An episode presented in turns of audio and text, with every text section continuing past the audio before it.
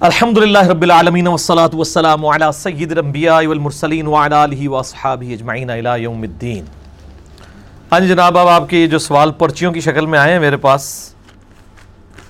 شروع کرتے ہیں اچھا جی پہلا سوال ہے کہ حدیث میں آیا ہے کہ علم حاصل کرو چاہے تمہیں چین جانا پڑے کیڑی دیسی چاہے جی کوئی حوالہ نہیں ہے لوگوں کی مشہور کی ہوئی حدیث ہے، ایسی کوئی حدیث کہیں موجود نہیں ہے۔ حالانکہ علم کا بنیادی سر چشمہ مکہ اور مدینہ شریف ہے۔ ہونا تو یہ چاہیے تھا کہ علم حاصل کرو، چاہے تمہیں چین سے مکہ آنا پڑے، اس سے مراد کون سا علم ہے؟ پہلی بات تو یہ میرے بھائی کہ یہ حدیث ہی بالکل جھوٹی ہے۔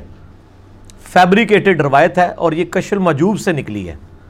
اور کوئی اس کی سند نہیں، کسی حدیث کی کتاب میں یہ حدیث موجود نہیں کہ علم حاصل کرو، خواہ تمہیں چین جانا پڑے۔ علم کی فضیلت میں تھوڑی آیات ہے قرآن پاک کی۔ اللہ تعالیٰ قرآن حکیم میں فرماتا ہے، قل هل يستوي الذين يعلمون والذين لا يعلمون انما يتذكر اولو الالباب۔ اے نبی علیہ السلام، فرما دیجیے کہ بھلا علم والے اور بغیر علم والے برابر ہو سکتے ہیں۔ نصیحت تو نہیں حاصل کرتے، مگر اہل عقل۔ اسی طریقے سے آیا سورہ فاتر میں، انما یکش اللہ من عباده العلماء۔ اللہ کی معرفت، اللہ کی خشیت صرف اہل علم کو ہے۔ پھر نبی صلی اللہ علیہ وآلہ وسلم کو حکم دیا گیا کہ آپ بھی اللہ کے حضور دعا کریں۔ اور رب زدنی علما، اے رب، میرے علم میں اضافہ فرما دے۔ تو علم کی فضائل میں تو کتنی آیات، کتنی احادیث، صحیح مسلم میں حدیث ہے۔ جو شخص علم حاصل کرنے کے لیے کسی راستے پہ چلے گا، اللہ تعالیٰ اس کو جنت کے راستے پر چلا دے گا، اس کے لیے جنت آسان کر دے گا۔ تو ان سارے علوم سے مراد ظاہر ہے پرائمری طور پر علم دین ہی ہے۔ آخرت کے طرف توجہ دلانے والا علم۔ اب چاہے اس کا تعلق سائنس کے ساتھ ہو یا شرعی علوم کے ساتھ، جو بھی اللہ کی تعارف کی طرف لانے والی چیز ہے، وہ علم جو ہے، وہ علم ربانی ہے۔ دو علوم اللہ تعالیٰ نے انسان کو دیے ایک ریویلڈ نالج ہے وہی کے ذریعے، کتاب و سنت کا علم۔ اور دوسرا ایکوائرڈ نالج ہے، جسے ہم کہتے ہیں سائنس کا علم۔ The knowledge obtained through observations and experiments تو علم وہی ہو یا علم سائنس، یہ دونوں ہی اللہ کے علوم ہیں۔ اس پہ میرا مسئلہ نمبر ہے تھرٹی ایٹ۔ علم سائنس اور علم وہی اور علم سائنس کی اہمیت اور ان کا دائرہ کار۔ اس میں میں نے یہ ساری باتیں بیان کی ہیں کہ دونوں علوم اللہ ہی کی طرف سے ہیں۔ اور مکہ مدینے سے جو علم ہے وہ تو اب آپ کے پاس ویسے ہی پہنچ چکا ہے۔ مکہ مدینے میں نبی صلی اللہ علیہ وآلہ وسلم قرآن پاک دے کے گئے تھے، اپنی سنت چھوڑ کے گئے۔ جو آج مصحف کی شکل میں اور سعی الاسناد کتابوں کی شکل میں ہمارے سامنے موجود ہے، یہ علم آ چکا ہے، اس کے اوپر عمل کریں اور اسی میں انشاءاللہ تعالی آخرت کی کامیابی انشاءاللہ۔ اگلا سوال انہوں نے لکھا ہے کہ جی حقیقت ایک ہوتی ہے یا دو یا تین حقیقتیں ہوتی ہیں۔ اگر حقیقت ایک ہوتی ہے تو چاروں آئمہ اختلاف کے باوجود برحق کیسے ہیں؟ یہ تو میرے بھائی لوگوں کی منہ شگافیاں ہیں نا کہ چاروں ہی حق پہ ہیں۔ یہ تو بالکل اس طریقے سے ہے کہ یہ جناب گلاس ہے میرے ہاتھ میں۔ ایک بندہ کہتا ہے جی یہ گلاس ہے، دوسرا کہتا ہے نہیں جی یہ موٹر سائیکل ہے۔ تیسرا کہتا ہے جی یہ جہاز ہے۔ چوتھا کہتا ہے نہیں یہ کتاب ہے۔ تو اگر ہم کہیں گے نہیں چاروں ہی صحیح کہہ رہے ہیں، آخر یہ اتنے بڑے بڑے عالم میں صحیح کہہ رہے ہوں گے۔ نہیں، کہتا ایک ہی صحیح ہے۔ حقیقت ایک ہی ہے جو نبی صلی اللہ علیہ وآلہ وسلم نے بیان کی ہے۔ باقی ظاہر ہے کہ روایات آنے میں، تفسیر بیان کرنے میں بیچ میں ایسے جھوٹے راوی شامل ہوئے جنہوں نے اسلام کو بدنام کرنے کی کوشش کی۔ اس کی وجہ سے دین ٹیمپرڈ فارم میں بھی چیزیں ہمارے پاس موجود ہیں۔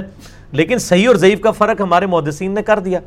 اس حوالے سے صحیح مسلم کا مقدمہ اگر آپ پڑھ کے دیکھیں، جو امام مسلم نے صحیح مسلم کا مقدمہ، صحیح مسلم کا حصہ ہے، جو میں نے پڑھایا ہے مسئلہ نمبر 36 کے اندر۔ ضعیف الاسناد اور من گھڑت احادیث کے فتنے کا تحقیقی جائزہ۔ امام مسلم نے صحیح مسلم کی پہلے بانوے روایات اس دلیل پر لی ہیں کہ صحیح حدیث کیوں ضروری ہے اور جھوٹی حدیثیں کس طرح گھڑی گئی ہیں اور تابعین میں کتنے بڑے بڑے قذاب ہیں جنہوں نے نبی علیہ السلام کے اوپر جھوٹ باندھے ہیں۔ تو تابعین میں سے یہ ابان بن ابی عیاش تابعی تھا، امام عنیفہ کا استاد تھا۔ تو اب آپ دیکھ لیں، یہ قذاب راوی ہے، اسی نے وہ روایت گھڑی ہے کہ سیدنا عمر رضی اللہ تعالی عنہ نے سیدہ فاطمہ کو شہید کیا، ان پہ دروازہ پھینک دیا، نعوذ باللہ۔ یہ جھوٹا آدمی ہے۔ تو تابعین میں بھی بڑے بڑے قذاب لوگ پیدا ہوئے ہیں۔ تو یہ حقیقت ایک ہی ہے۔ اب وہ روایتیں اگر جعلی ہیں تو ان کو اصول محدثین پہ دیکھا جائے گا۔ اور پھر سب سے بڑی حقیقت تو ہمارے پاس قرآن کی شکل میں موجود ہے۔ یہ فوراً روایتوں کے اوپر چلے جاتے ہیں۔ مجھے پہلے بتائیں کہ امت میں سے کتنے پرسنٹ لوگ ہیں جن کے عقیدے قرآن کے مطابق ہیں؟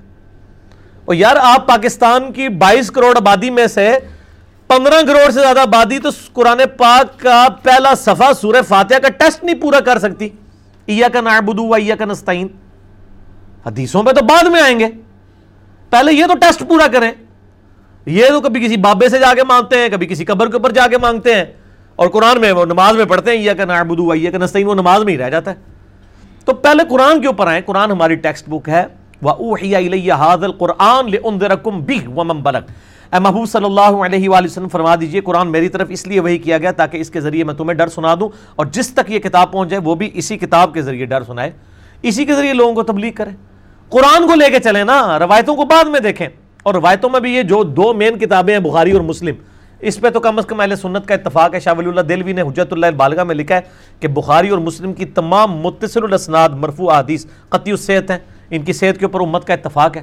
تو پہلے یہ seven thousand five hundred sixty three حدیثیں بخاری میں اور اتنی مسلم میں یہ کو پندرہ ہزار روایتیں تو پہلے پڑھ لینا آپ۔ پھر اگلی پھر روایتیں دیکھیں گے۔ ایٹی پرسنٹ دین تو اس میں کور ہو جاتا ہے۔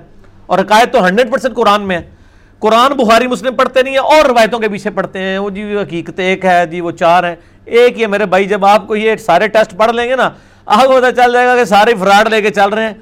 صرف صحیح بات جو ہے، وہ بالکل واضح ہے۔ وہ کون لے کے چل رہا ہے، وہ آپ کو خود بخود پتہ چل جائے گا، انشاءاللہ تعالی۔ اچھا جی۔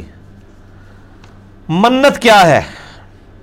منت جائز ہے یا ناجائز؟ اگر جائز ہے تو کیا منت ماننی ہوگی؟ میرے بھائی، منت جو ہے نا، اس کے اوپر مسئلہ نمبر سکسٹی ایٹ ہے۔ منت اور قسم کے کفارے کے اوپر میرا۔ منت کے بارے میں بخاری اور مسلم میں حدیث ہے کہ منت ماننے سے کسی کی مصیبت نہیں ٹلتی، کنجوس کا مال نکل جاتا ہے۔ یہ کنجوس کا مال نکالنے کا ایک ذریعہ ہے، اس سے کوئی بلا نہیں ٹلتی۔ صدقہ بلا کو ٹالتا ہے۔ وہ مجھے پھر ایک بات یاد آ گئی۔ وہ کہتے ہیں جناب کہ صدقہ جو ہے نا، وہ بلا کو کھا جاتا ہے۔ اور مولوی ایسی بلا ہے جی صدقے نے بھی کھا جاتی ہے۔ ٹھیک ہے نا؟ تو یہ ایک مزاق کے طور پہ ایک جملہ بولا جاتا ہے۔ تو صدقہ جو ہے، بلا کو کھا جاتا ہے۔ وہ ٹھیک ہے، کیونکہ صدقے میں آپ اللہ کے ساتھ کوئی شرط نہیں رکھ رہے ہوتے۔ آپ پہلے صدقہ اور خیرات کرتے ہیں۔ بخاری و مسلم میں حدیث ہے کہ جو چاہتا ہے کہ اس کی عمر دراز کر دی جائے، اس کو چاہیے کہ رشتہ داروں کے ساتھ سلا رحمی کرے۔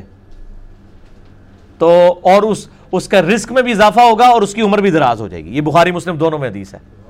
میرا یوٹیوب پہ کلپ بھی ہے۔ کیا دعا سے تقدیر بدل جاتی ہے؟ اس میں میں نے یہ حدیثیں بیان کی ہیں۔ تو منت سے کچھ نہیں ہونے کا۔ کنجوس کا مال نکل جائے گا، البتہ جس نے منت مان لی۔ اب پوری کرنا اس پہ ضروری ہوگی۔ وہ صورت المائدہ کی آیت نمبر ایٹی نائن ہے کہ منت، اس کو پھر اپنی منتیں پوری کرنی ہوں گی۔ منت ہو یا قسم ہو۔ قسم پورے ارادے سے جو بندہ کھاتا ہے اور زبان سے، اس کا کفارہ بھی ادا کرنا ہوگا اگر وہ پورا نہیں کرتا۔ قسم اور منت کا کفارہ ایک ہی ہے۔ بخاری اور مسلم میں حدیث موجود ہے کہ نبی صلی اللہ علیہ وآلہ وسلم نے فرمایا کہ جو منت کا کفارہ ہے، وہی قسم کا کفارہ ہے، جو صورت المائدہ کی آیت نمبر ایٹی نائن میں آیا۔ کہ اگر کوئی منت توڑ دیتا ہے یا قسم توڑ دیتا ہے، اور قسم مستقبل کے لیے ہوگی، کہ اللہ کی قسم میں یہ کروں گا یا یہ نہیں کروں گا، اور اس کو توڑ دیتے ہیں۔ یہ جو ماضی کے بارے میں ہے کہ اللہ کی قسم میں نے یہ نہیں کیا، یہ قسم نہیں ہوتی۔ یہ تو ایک آپ جھوٹی قسم اس حوالے سے کھا رہے ہیں کہ کوئی واقعہ ماضی کا رپورٹ کر رہے ہیں۔ یہ قسم رکھنا یا توڑنا نہیں ہے۔ یا منت یہ ہے کہ اگر کوئی شخص کہتا ہے جی میرا یہ کام ہو گیا، میں اتنے نوافل پڑھوں گا یا اتنا مال اللہ کی راہ میں صدقہ کروں گا اور اگر وہ نہیں کر پاتا تو کفارہ دے گا۔ اور صورت المائدہ کی آیت نمبر ایٹی نائن میں آیا کہ ایک غلام آزاد کر دے۔ غلام آزاد نہیں کر سکتا تو وہ دس مسکینوں کو کھانا کھلائے۔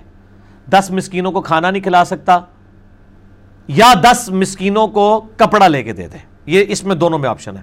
اور اگر یہ دونوں نہیں کر سکتا یعنی غریب ہے، تو تین مسلسل روزے رکھے۔ لیکن تین مسلسل روزے وہی رکھے گا جو پہلے دو کام نہیں کر سکتا۔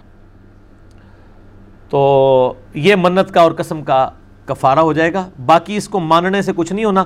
اور جو غلط منتیں ہیں کہ جی میرے گھر بیٹا ہوا تو میں جناب اس کو فلاں دربار تک پیدل چلا کے لے کے جاؤں گی، یا اس کی میں اتنی لمبی ایک جو ہے وہ بالوں کی چٹیاں رکھ لوں گی اور فلاں دربار پہ جا کے اس کو ٹینڈ کرواؤں گی۔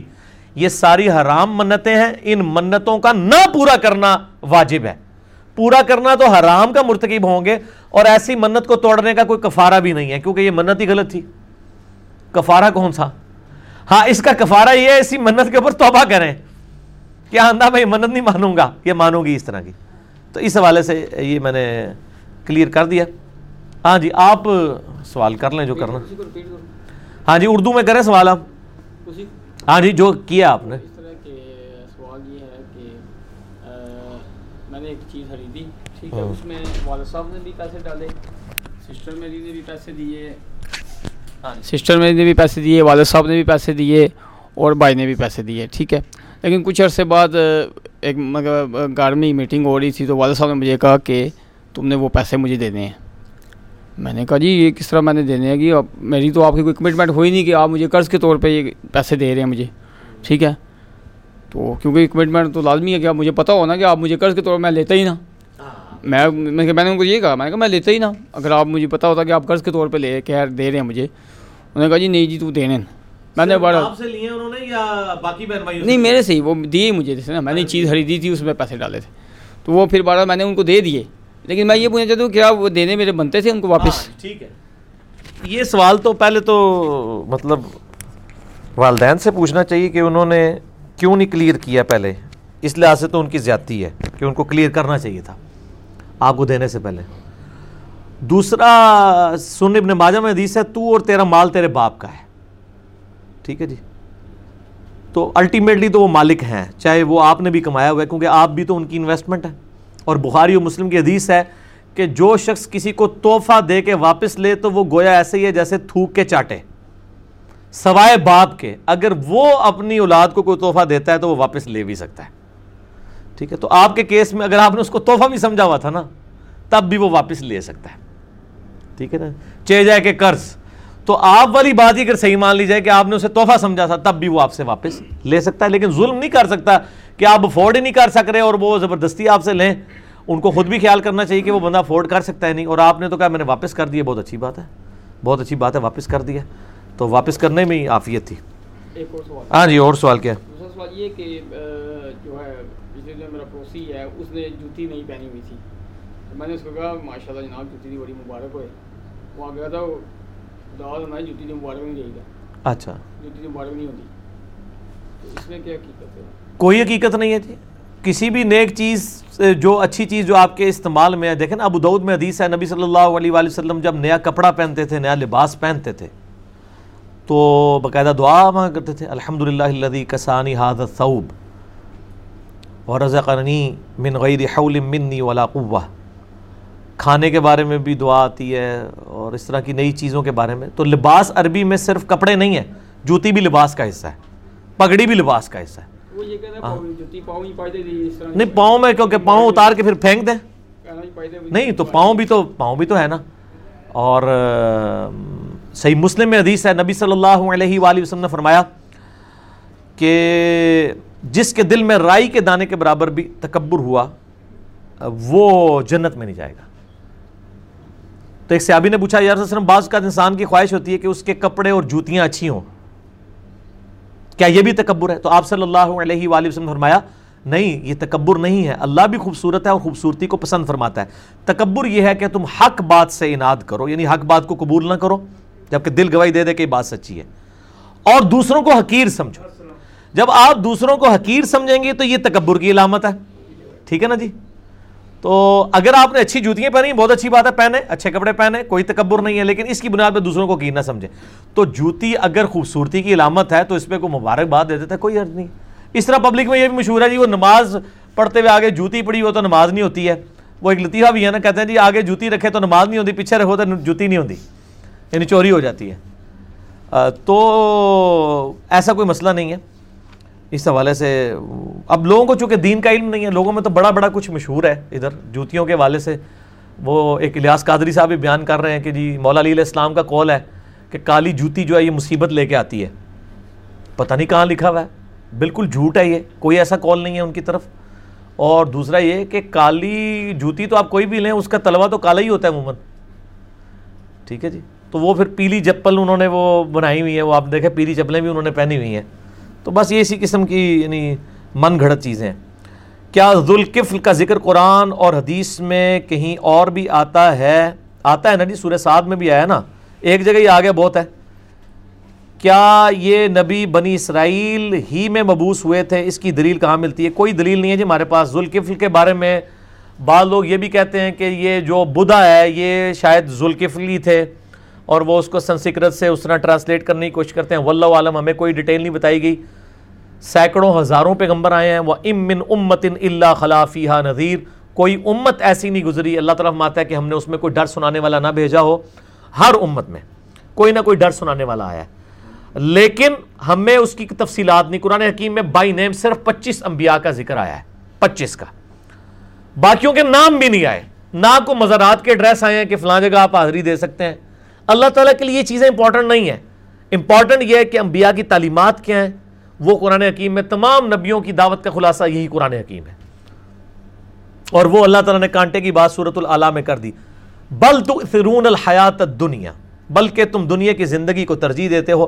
والآخرت خیر و ابقا، جبکہ آخرت بہتر بھی ہے اور ہمیشہ رہنے والی بھی۔ ان هذا لفی الصحف الاولى یہی ایک بات تھی کانٹے کی جو تمام آسمانی صحیفوں میں تھی۔ اس سے پہلے جو قرآن کے نازل ہوئے، صحف ابراہیم و موسیٰ، چاہے وہ ابراہیم علیہ السلام کے صحیفے ہوں یا موسیٰ علیہ السلام کے صحیفے، ایک ہی بات تھی کانٹے کی کہ اصل زندگی آخرت کی زندگی ہے اور دنیا کی زندگی ہمیشہ کی زندگی نہیں ہے، آخرت کی زندگی ہمیشہ کی ہے، دنیا کی ختم ہو جانے والی ہے۔ صرف حق کو پہچاننا کافی ہے یا اس پر عمل کرنے کی بھی اہمیت ہے؟ یہ تو کوئی سوال پوچھنے والا نہیں، میرے بھائی، یہ تو سب کو پتہ ہے۔ کہ یہ اسی طریقے سے ہے کہ کیا روٹی سامنے رکھ لینا ہی کافی ہے یا اس کو منہ میں بھی ڈالنا چاہیے؟ بھئی روٹی ہے ہی اس لیے ہے کہ پیٹ بھرے تو اس کو منہ میں بھی ڈالنا ہوگا، سامنے رکھ کے تو آپ بیٹھ کے بے شک پورا دن دیکھتے رہے آپ۔ پیٹ تو آپ کا خالی رہے گا۔ اسی طریقے سے حق اگر آپ کے علم میں آ گیا اور آپ اس کے پر عمل نہیں کر رہے، تو آپ کے کسی کام نہیں آئے گا۔ علم اور عمل دونوں ضروری ہیں۔ دیکھیں، سورہ ازاریات میں اللہ تعالیٰ میں اللہ تعالیٰ نے ہر چیز جوڑوں کی شکل میں پیدا کی ہے۔ مرد و عورت بھی جوڑا ہے۔ نباتات میں بھی میل فیمیل جوڑے ہیں، حیوانات میں بھی میل فیمیل جوڑے ہیں۔ پھر اللہ تعالیٰ نے جو اخلاقی چیزیں رکھی ہیں، ان میں بھی جوڑے ہیں۔ امر بالمعروف و نہیں انل منکر نیکی کا حکم دینا، برائی سے روکنا، یہ بھی جوڑا ہے۔ علم اور عمل، یہ بھی جوڑا ہے۔ صرف علم بھی کافی کافی نہیں ہے، صرف عمل بھی کافی نہیں ہے۔ ظاہر ہے، آپ بغیر علم کے عمل کریں گے تو ہو سکتا ہے آپ ایسا عمل کر رہے ہو جو اللہ نے سکھایا ہی نہیں ہو، نبی علیہ السلام نے تعلیم ہی نہ دیا ہو۔ اور خالی علم ہی علم ہی ہے آپ کے پاس۔ اور آپ اس کے اوپر عمل نہیں کر رہے ہیں۔ تو آپ تو بہت بڑے مجرم ہیں کہ آپ اس علم کے اوپر عمل نہیں کر رہے۔ کیونکہ علم تو ہر مسلمان کے اوپر فرض ہے حاصل کرنا۔ تو یہ جوڑوں کی شکل میں، اسی طریقے سے دنیا اور آخرت، یہ بھی جوڑا اللہ نے بنا دیا۔ تو یہ ساری چیزیں جوڑوں کی شکل میں۔ یہ دروازہ کیوں کھولا ہوا میرے بھائی؟ اس کو بند کریں۔ ہاں جی، بند کریں۔ اخلاقیات اسلام میں کتنی ضروری ہیں؟ انسان تاجر گزار اور اخلاق اس بندے میں تھوڑا سا بھی نہ ہو تو کیا اس انسان کی عبادت کا کوئی فائدہ ہے؟ نہیں، عبادت کا فائدہ تو اپنی جگہ ہے، اخلاقیات تو اپنی جگہ ضرور ہونے چاہیے۔ وہ نبی الاسلام کے سے پوچھا گیا، صحیح بخاری میں ہے کہ ایک عورت ہے، بڑی، وہ نمازی ہے، سب کچھ ہے، لیکن اس کے پڑوسی اس سے تنگ ہے۔ آپ فرمایا دوست کی ہے۔ اور دوسری کے بارے میں کہا کہ وہ زیادہ عبادت گزار نہیں، بس فرائض پوری کرتی ہے۔ فرائض تو نہیں، جان چٹنی۔ یہ نہیں ہے کہ بے نمازی ہے وہ ہاں۔ فرائض پورے کرتی ہے، نفلی باتیں اس کی اتنی نہیں ہے لیکن پڑوسیوں کے ساتھ اس نے اخلاق کرتی ہے۔ آپ نے فرمایا جنتی ہے۔ یہ کہیں نہیں آیا کہ نماز بھی نہیں پڑھتی بس خالی خوشی کرتی رہتی لوگوں نو تو جنتی ہے۔ نہ، ادھی گل نہیں کرو گے۔ پوری گل۔ ٹھیک ہے جی؟ اخلاقیات کی بھی اہمیت ہے اور عبادات کی بھی اہمیت ہے۔ یہ بھی جوڑا ہی ہے نا۔ حقوق اللہ، حقوق العباد، یہ بھی جوڑا ہی ہے ایک کال حضرت علی سے روایت ہے کہ جس گھر یا محفل میں آپ کی عزت نہ کی جائے یا تکفیر کی جائے، وہاں جانے سے گریز کیا جائے۔ میرے علم میں تو کوئی ایسی بات نہیں ہے کہ جی آپ کی جہاں پہ عزت نہ ہو، آپ وہاں نہ جائیں۔ میرے علم میں کوئی ایسی بات نہیں ہے جی۔ سیدنا علی رضی اللہ تعالیٰ کے بارے میں تو اکثر اقبال جو مشہور ہے نا، وہ ایویں بس ہر ایک کے نیچے جو ہے نا، وہ لکھ کے حضرت علی کا کال مشہور کر دیا جاتا ہے۔ اور خود سیدنا علی کی آپ اپنی شخصیت دیکھ لیں کہ ان کی زندگی پوری انکساری کے اوپر ہی مبنی ہے۔ تو مطلب وہ جو واقعہ بڑا مشہور ہے، جس کی وجہ سے ہم کرم اللہ وجہ الکریم ان کو کہتے ہیں کہ انہوں نے میدان جنگ میں کافر کو پچھاڑا، اس کے سینے پہ چڑھ گئے اور اس نے تھوک دیا سیدنا علی کے چہرے پہ، تو حضرت علی اتر گئے۔ اس نے کہا، یہ کیا ہوا؟ فرمایا، پہلے تو میں اللہ کی وجہ سے تجھے قتل کرنے لگا تھا، اب میرا غصہ بھی اس میں شامل ہو گیا تو میں نے اس لیے پھر تجھے چھوڑ دیا۔ تو اس نے اس کی وجہ سے وہ اسلام قبول کر لیا۔ تو اس نے کوئی حضرت علی کی عزت تو نہیں کی تھی؟ بےزتی کی تھی، لیکن سیدنا علی نے اس کے ساتھ اس نے سلوک ہی کیا۔ اس واقعے کی وجہ سے آج تک ہم کرم اللہ حجول کریم کہتے ہیں کہ اللہ تعالیٰ ان کے چہرے کے اوپر اپنا کرم نازل فرمائے کہ ان کے، انہوں نے چہرے پہ تھوک اللہ کے لیے برداشت کی۔ صحیح صحیح مست یہ بس واقعات، اس میں سیرت کی کتابوں میں ملتا ہے نا۔ ریفرنس ویفرنس کوئی نہیں ہے ان چیزوں کے۔ جو واقعات ہیں وہ اسی طریقے سے ہی ہوتے ہیں۔ بس ان کو تلقی بالقبول حاصل ہوتی ہے نا۔ جیسے اس واقعے کو تلقی بالقبول حاصل ہوگی، اسی طریقے سے سیدہ فاطمہ تو زہرا کا جو لقب ہے زہرا وہ مجھے کسی حدیث کی کتاب میں تو نہیں ملا، لیکن تلقی بالقبول عملی تواتر کے ساتھ چیزیں ٹرانسفر کر رہی ہیں یعنی امت میں کوئی دوسری رائے نہیں پائی جاتی اس حوالے سے۔ تو وہ خود بخود اجماعی دلیل ہو جاتا ہے۔ اس کے لیے یہ چیز ضروری نہیں ہوتی ہے کہ وہ آپ اس کے لیے کوئی اور دلیل پیش کریں اس حوالے سے۔ ہاں جی جناب، انشورنس کی شرعی حیثیت کیا ہے؟ یہ سوال ہوا ہے جی۔ میں نے پہلے بھی کئی دفعہ عرض کیا ہے کہ انشورنس نام سے نہ کوئی ہمیں چڑ ہے اور نہ یہ بعض لوگوں نے جو مشہور کر دیا ہے کہ جی یہ توکل کے منافی ہے، ایسا نہیں ہے۔ نبی صلی اللہ علیہ وآلہ وسلم بھی بیت المال میں سے اپنے گھر والوں کا خرچہ لیا کرتے تھے، ایڈوانس بھی لے لیا کرتے تھے۔ یہ کوئی مسئلہ نہیں ہے۔ یہ گھر کے اندر کچھ رکھنا، جوڑنا، یہ منع ہو، ایسا تو نہیں ہے۔ اگر یہ منع ہوتا تو زکوٰۃ کا کنسیپٹ ہی نہ ہوتا۔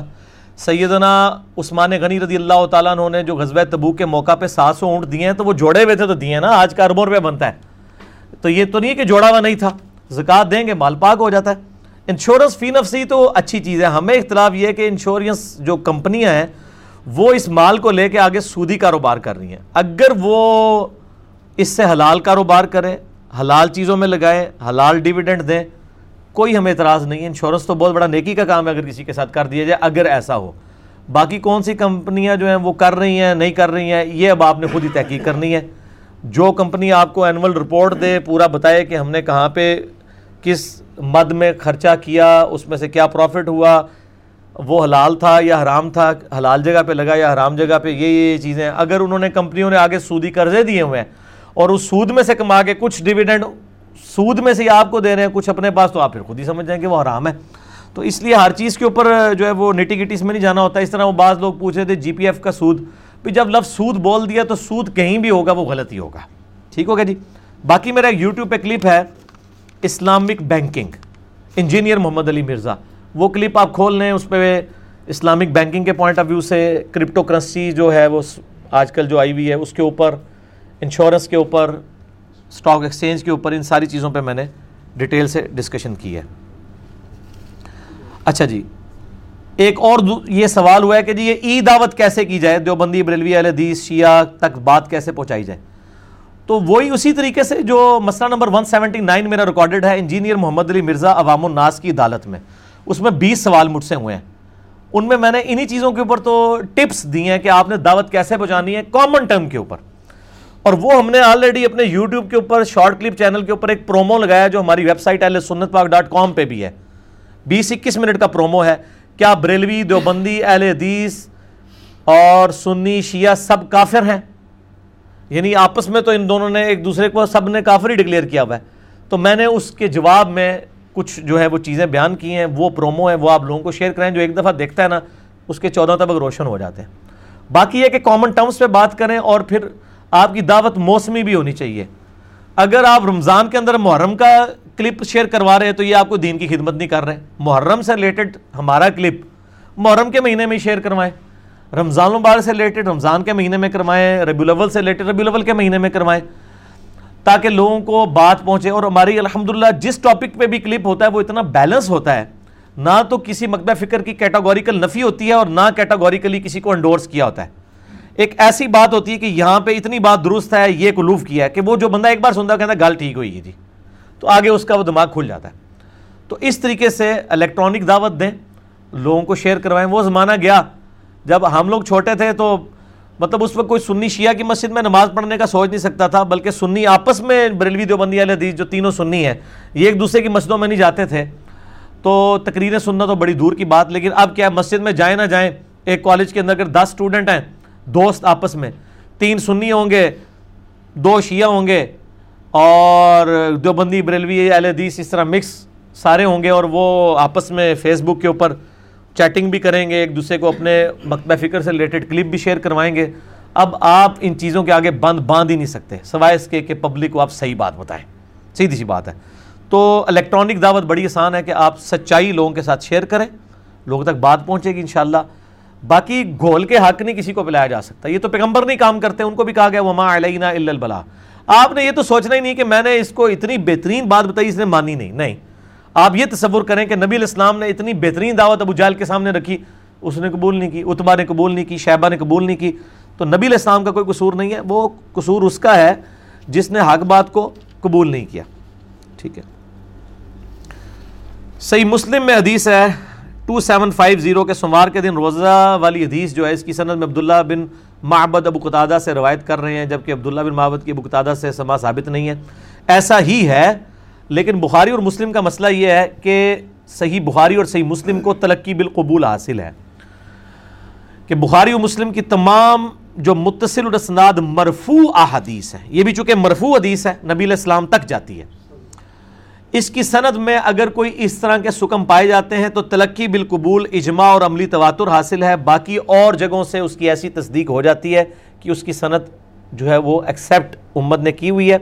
بخاری اور مسلم کے اوپر ہمارا یہی موقف ہے۔ اس کی باقی نٹی گٹیز کے حوالے سے آپ کسی اسماء و رجال سے جو واقفیت رکھنے والے ڈیٹیل کے ساتھ لوگ ہیں، ان کے ساتھ رابطہ کریں۔ غلام مصطفیٰ ظہیر صاحب کے ساتھ رابطہ کریں اور وہ اس کی نٹی گٹیز آپ کو سمجھا دیں گے۔ چونکہ یہ میری فیلڈ نہیں ہے میں جو ہوں وہ اس حوالے سے نقال ہوں، جو کتاب و سنت میں آیا ہوا ہے، اس کو نقل کرتا ہوں۔ میں نے کبھی دعویٰ نہیں کیا کہ میں اسماء و رجال کا ماسٹر ہوں یا کو میں محدث ہوں۔ میں جو ویل انوینٹ ہوا ہوا ہے، وہ میں آپ کو ویل بھیجتا ہوں۔ ٹھیک ہے؟ اگر ویل میں کہیں خرابی موجود ہے تو وہ بنانے والی کمپنی سے آپ رابطہ کریں گے۔ چونکہ بخاری مسلم کے بارے میں ہمارا موقف یہ ہے کہ اس کی تمام صحیح الاسناد، جو متصل الاسناد مرفوع حدیث ہیں، قطعی صحت ہیں، لہٰذا اس میں ہمارا موقف بالکل کلیئر ہے۔ تو اس کی ہم ڈیٹیل میں نہیں جائیں گے۔ کیا سنت ادا کر رہے ہیں اور جماعت فرض نماز شروع ہو جائے تو کیا کریں؟ اگر تو آپ مطلب آخری رکت میں ہیں تو فوراً سے یعنی تشہد تک پہنچیں اور محمد عبد ہوا رسول کے بعد صرف چھوٹا سا دروشی پڑھیں۔ اللہ صلی اللہ محمد علی محمد اور سلام پھیر دیں۔ تو آپ کی نماز مکمل ہو جائے گی۔ اور ابھی ایک دو رکھتے اگر پڑھی ہوئی ہیں اور آپ کو پتہ ہے کہ اس کی وجہ سے آپ کا قیام مس ہو جائے گا، پہلی رکت چھوٹ جائے گی، تو آپ نماز کو وہیں پہ توڑ دیں، چھوڑ دیں اور پھر اس نماز کو دوبارہ لوٹا لیں۔ اس نفلی نماز کو۔ زور و عشاء کی نماز کتنی ہے؟ ہم تو بریلویت کے وقت کی نمازیں پڑھ رہے ہیں، چار سنتے ہیں چار فرض، دو سنتے ہیں میرے بھائی، فرض نماز کی سترہ رکھتے ہیں۔ اس پہ میرا کلپ یوٹیوب کے اوپر رکھا ہوا ہے، وہ آپ دیکھ لیں۔ نماز تو فرض وہی ہے، دو فجر کے چار زور چار اثر تین مغرب، چار شاہ باقی سنتیں تو ہیں موقع اب وہ اگر کوئی نہیں پڑھتا، اس کو ہم گناہ گار تو نہیں کہتے، لیکن ابو دعود میں ایک حدیث ہے کہ جب کسی کے فرائض میں کمی نکلے گی تو نفلی عبادت یعنی سنتیں اس کے ایکویلنٹ تولی جائیں گی اور اللہ تعالیٰ اس کے فرض کی کمی پوری کر دے گا اور وہ بارہ رکھتے ہیں۔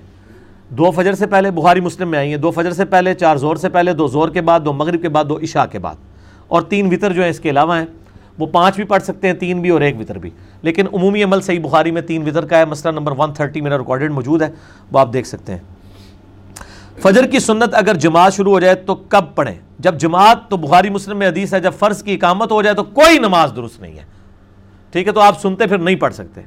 آپ فرض نماز ہونے کے فوراً بعد پڑھ لیں۔ وہ ترمزی میں روایت موجود ہے ترمزی والی صنعت تو کمزور ہے۔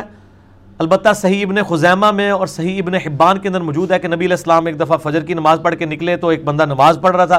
آپ اس کے پاس کھڑے ہو گئے۔ جب سلام پڑھ کے پھیر کے فارغ ہوا، آپ نے پوچھا، یہ کیا پڑھا تم نے؟ کوئی کل سے جو ہے وہ فجر کی چار رکھتے پڑھنا شروع کر دے گا۔ اس نے کہا وسلم میں نے فرض نہیں پڑھے، میری فجر سے پہلے جو دو رکھتے رہ گئی تھی، نوافل، سنت موقع میں وہ پڑھ رہا ہوں۔ تو آپ نے خاموشی اختیار کر لی۔ اسے کہتے ہیں حدیث تقریری۔ یعنی آپ کے سامنے ایک عمل ہوا، آپ سب نے خاموشی اختیار کر لی۔ یہ حدیث آپ کو مشکات میں بھی جو ہے وہ پہلی جلد کے اندر مل جائے گی۔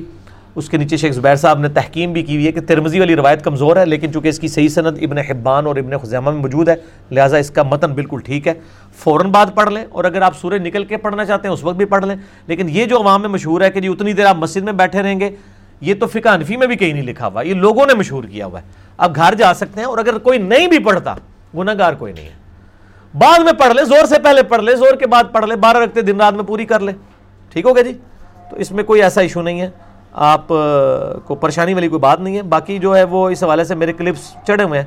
فجر کی سنت کے اوپر عوابین کے اوپر، اشراق کے اوپر، چاشت کے اوپر جمعے کی رقطوں کے اوپر، آپ کچھ بھی لکھیں ساتھ انجینئر محمد علی مرزا لکھ دیا کریں، تو میرا کلپ الحمدللہ اس حوالے سے کھل جائے گا۔ ہاں جی نماز اثر کے وقفے کے بعد جناب، یوگا کی شرع حیثیت کیا ہے؟ یہ کوئی شرع چیز نہیں ہے جی۔ یہ ویسے ورزش کی ایک فارم ہے۔ اگر یہ واقعتاً کسی مذہب کی ایکٹیویٹی ہے اور اس میں کوئی شرکی الفاظ بولے جاتے ہیں، پھر تو غلط ہوگا۔ اور اگر صرف یہ ورزش تک اس کا تعلق ہے، تو ورزش کسی بھی فارم میں کی جائے۔ بلکہ وہ تو تارے جمیل صاحب کے بھی وہ کلپ چڑھے ہوئے تھے۔ اگلے دن میں نے دیکھے ہیں، وہ بھی اس میں ورزش کر رہے تھے اسی طرح۔ تو اس میں کوئی ایسا مسئلہ نہیں۔ کیا کوئی شخص منت مان سکتا ہے کہ اگر اللہ نے مجھے بیٹا دیا تو میں اسے حافظ قرآن بناؤں گا؟ یہ جائز ہے۔ بالکل منت مان سکتا ہے اور بعد میں اس کو احساس ہوا کہ یہ حافظ قرآن بنانا تو ایک بڑی ازمائش والا معاملہ ہے اور کوئی صحیح مدرسہ نہیں مل رہا تو اس منت کو توڑ بھی سکتا ہے۔ توڑتے وقت وہ کفارہ ادا کرے گا جو بخاری اور مسلم میں آیا ہے۔ اور صورت المائدہ کی عید نمبر ایٹی نائن میں دس وہ غلام آزاد کرے گا، غلام نہیں آزاد کر سکتا تو دس مسکینوں کو کھانا کھلائے گا یا دس مسکینوں کو کپڑے لے کے دے گا اور اگر غریب ہے تو تین روزے مسلسل رکھ لے گا۔ نیک مسلمان کی بیوی کیا جنت میں بھی اس کی بیوی ہوگی؟ ہاں ان شاء اللہ تعالیٰ، کیوں نہیں؟ وہ تو سورہ المؤمن میں بھی آتا ہے کہ قیام الدین ہم جو ہیں وہ لوگوں کو، جو نیک لوگ ہیں، ان کے ماں باپ، بیوی بچوں کو جنت میں ایک جگہ جمع کر دیں گے۔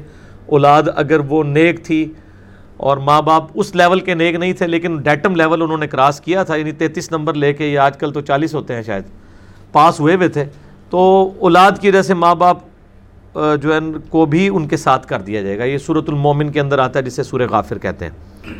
تو جنت میں بھی یقیناً وہ بیوی ہوگی، اس میں کوئی شک نہیں ہے۔ اور اگر اس نے خامن کے مرنے کے بعد کوئی اور نکاح کر لیا پھر قیامت والے دن جنت میں پہنچنے کے بعد وہ اس کا ڈسیزن ہوگا کہ وہ کس خامد کے ساتھ رہنا چاہتی ہے۔ اتنی نیٹی گٹیز جو ہیں ہمیں نہیں بتائی گئی ہیں۔ تو جتنا آیا وہ میں نے آپ کو بتا دیا۔ بوڑھی عورتیں سارا دن ٹی وی ڈرامہ دیکھتی رہتی ہیں۔ کیا سارا دن یا فارغ وقت میں انسان اپنے کام کر سکتا ہے؟